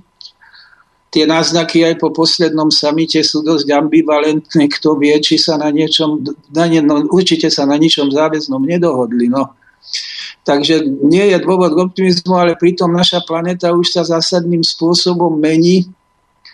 Proste tie klimatické katastrofy v podstate nás upozorňujú, že planéta sa mení spôsobom, ktorý prestáva byť nám ľuďom priateľský, ktorý nám prestáva vyhovovať, ktorý nielen nám, byť pozor. priaznivý pre naše aktivity. Nielen nám, pozor, nielen nám, toto prichádza, momentálne žijeme v dobe druhého najväčšieho vyhýňania organizmu živočichov od jurského vyhýňania, to znamená z druhohôr. A máte pravdu aj v tom, že ide samozrejme aj o tú biodiverzitu. Mm. To znamená, netýka sa to len nás, že v podstate si ten Mars, teda tú púšť vlastne robíme na našej planéte, áno. Mm. Pán docent, že... zostáva nám už čas asi na poslednú otázku, pretože za 10 minút budú 3 hodiny. Ja by som sa vás chcel spýtať ešte na takú poslednú vec, ktorá ma trápi a na ktorú sa dlhodobo zamýšľam. Slovensko e, vymiera. To znamená Slováci, alebo ako Slováci vymierajú. Zvrátime tento trend? A kedy ho zvrátime? No tak ono, ten demografický trend, že Slováci vymierajú, obyvateľstvo Slovenska nevymiera teda ja viem, čo máte na mysli. Vy máte na mysli že ten populačný rast je u určitej časti populácie, Áno, u nás... teda u rómskej populácie a že ako tá nerómska populácia, že už teraz je vymierajúca, pretože natalita je nižšia ako mortalita, čo samozrejme štatisticky znamená, áno, čo štatisticky znamená, že vlastne sme vymierajúci. Čiže toto, pokiaľ ide o Európu, tak Európa bude musieť ako prijímať migrantov. To je tiež veľmi zložitá a háklivá politická otázka, ktorú pravica zneužíva. No, lebo to je, keď teda nefunguje neoliberalizmus, tak potom ako vždycky pri nefungujúcom systéme odpoveďou pravice je fašizmus, hej. Čiže ten rôzne neofašistické zoskupenia a jedným z ich charakteristických znakov je samozrejme nepriateľstvo k emigrantom. Áno, a proste diskriminácia, hej. Čiže, no ale Európa bude potrebovať, áno, migrantov, no ale v podstate ono je to tak, že keď sa zvyšuje tá hmotné, keď je dobré hmotné zabezpečenie a vyššia životná úroveň, tak klesá, áno, klesá pôrodnosť. No, my by sme si mali dať veľmi po- pozor na to, že máme síce konzumnú spoločnosť, teraz myslím tie vyspelé krajiny, nie tí, ktorí žijú v biede. A že skutočne ono by tá civilizácia mohla skončiť povedzme aj tým, že sa prestane ako rozmnožovať. Že nebude schopná ako zabezpečiť reprodukciu populácií. Transhumanisti hovoria, nevadí, však budúcnosť má celkom iná podoba organizmu, teda človek a stroj v jednom, hej, alebo biologický robot. Takže transhumanistom by to nevadilo, to je tá nová singularita, ale nám by to vadiť malo. Čiže zase je ten problém, že aby nenútila ako aby nenútila vlastne ekonomická situácia k takému druhu egoizmu, že myslím len na seba a to carpe diem a nemyslím už vôbec ani len na budúcnosť proste svoju, svojich génov napríklad. Čiže toto podľa môjho názoru za určitých okolností, áno, za určitých okolností by sa to mohlo stať, ale verme, že Slováci nevymrú, že v podstate sa naštartuje nejaký pozitívny vývoj, aj keď samozrejme v tých vyspelých spoločnostiach nikdy nebudú nejaké veľké ako demografické skoky. Mhm. Takže vravíte, že ten trend sa nám podarí teda zvrátiť. A že No to Slováci tak teda... kategoricky nehovorím, ale mohlo by sa nám to podariť. Ale hlavný problém je momentálne, no čoho sa bojíme? No tak toho sa bojíme, že otvorene povedané, teda tá väčšinová populácia bude asociálna. Asociálna. A to... No tak, a to Rómovia, hej? Mhm. Tak ja si myslím, že treba riešiť rómsky problém tak, ako už sú určité náznaky pozitívne, áno, aby sa integrovali do spoločnosti. A potom prestaneme vnímať, povedzme, tú vyššiu populáciu rómsku ako hrozbu. Hej? Mhm. No a samozrejme trošku aj to obmedzenie vlastného egoizmu, ale človek sa učí najradšej na vlastných chybách a takým spôsobom, že keď je donútený sa učiť. Takže v tomto smere si myslím, že uh, nás to aj určitým spôsobom nás to aj určitým spôsobom bude nútiť, ale pokiaľ sa ako podarí pozitívna sociálna integrácia väčšiny rómskej populácie, tak to prestane byť problémom. No, to by bolo samozrejme výborné. My máme, mali sme už niekoľko relácií o tejto rómskej problematike. Bola to aj Lucia Nicholsonová, bol tu aj Marek Baláš, kde sme sa o tomto bavili. No ale najskôr to vyzerá, že tento rómsky problém je umelo udržiavaný pri živote, pretože dá sa povedať, že až takmer 70-80% tých Rómov je asimilovaných alebo integrovaných do spoločnosti. Asi približne 20% žije na, tej, na tom sociálnom okraji a dá sa povedať, že žijú v tých getách. No práve na, tie, na týchto Rómov sa čerpajú obrovské prostriedky, ktoré chodia z Európskej únie a ktoré samozrejme miznú v, tých, v tej byrokracii a v administratíve slovenskej a európskej Veď len tento rok prišlo na Rómov na Slovensku 300 miliónov eur. Myslíte si, že Rómovia z toho ako uvideli ako nejakú, nejakú signifikantnú časť? Chcel by som trošku ako obľúbiť, že nie som odborník na rómskú problematiku, mm. ale som presvedčený, že ak videli, tak veľmi málo. Áno, áno. Mne sa zdá, že sú niektoré skutočne formy, kde sa s nimi pracuje priamo v teréne, kde sami sa podielajú na tom, že si budujú tú svoju vlastnú budúcu, teda ako dedinu, hej. Mm-hmm. Navyše treba bezpodmienečne ako deti proste zaradiť, áno, do normálnej školskej sústavy, ale ja si myslím, že tá väčšina tých peňazí skončí bohužiaľ niekde inde a navyše. To nie je finančná otázka. Keby išlo len o peniaze, tak, tak takto sa rómsky problém vyriešiť nedá. Ale skutočne to sa musí riešiť ako nejakými kvalifikovanými, by som povedal, opatreniami na základe znalosti sociológie, sociálnej psychológie a tak ďalej.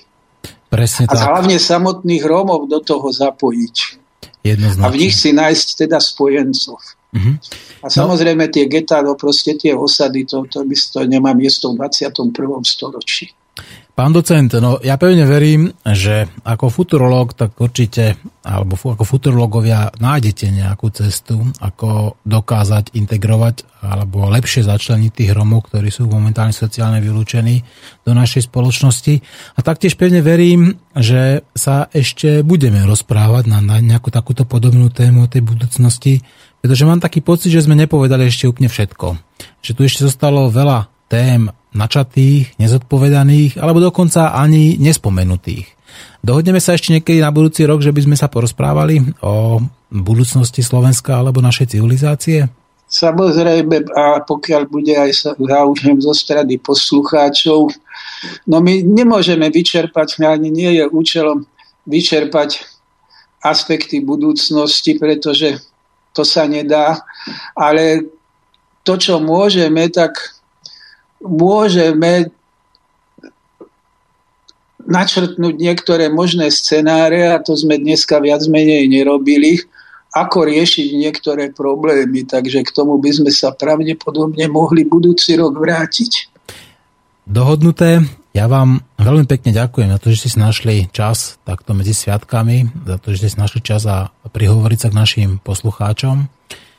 Prajem vám v roku, nielen v roku 2015, ale každý deň, aby, ste, aby sa vám darilo, aby ste bol zdravý, pokojný a aby tá budúcnosť, ktorú spolu vytvárame, aby bola lepšia ako tá minulosť. A ja želám dobrý nový rok aj tomuto rádiu, slobodnému vysielaču, ktorý vykrýva jednu veľmi podstatnú medzeru medzi slovenskými médiami.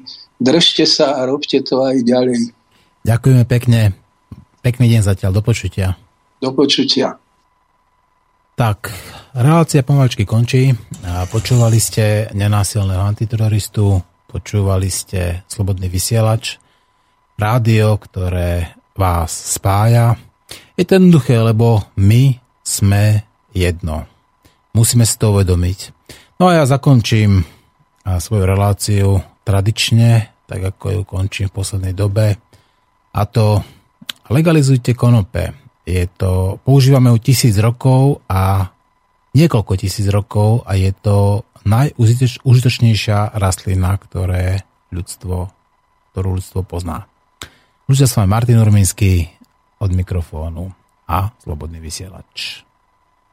Majte sa ako chcete.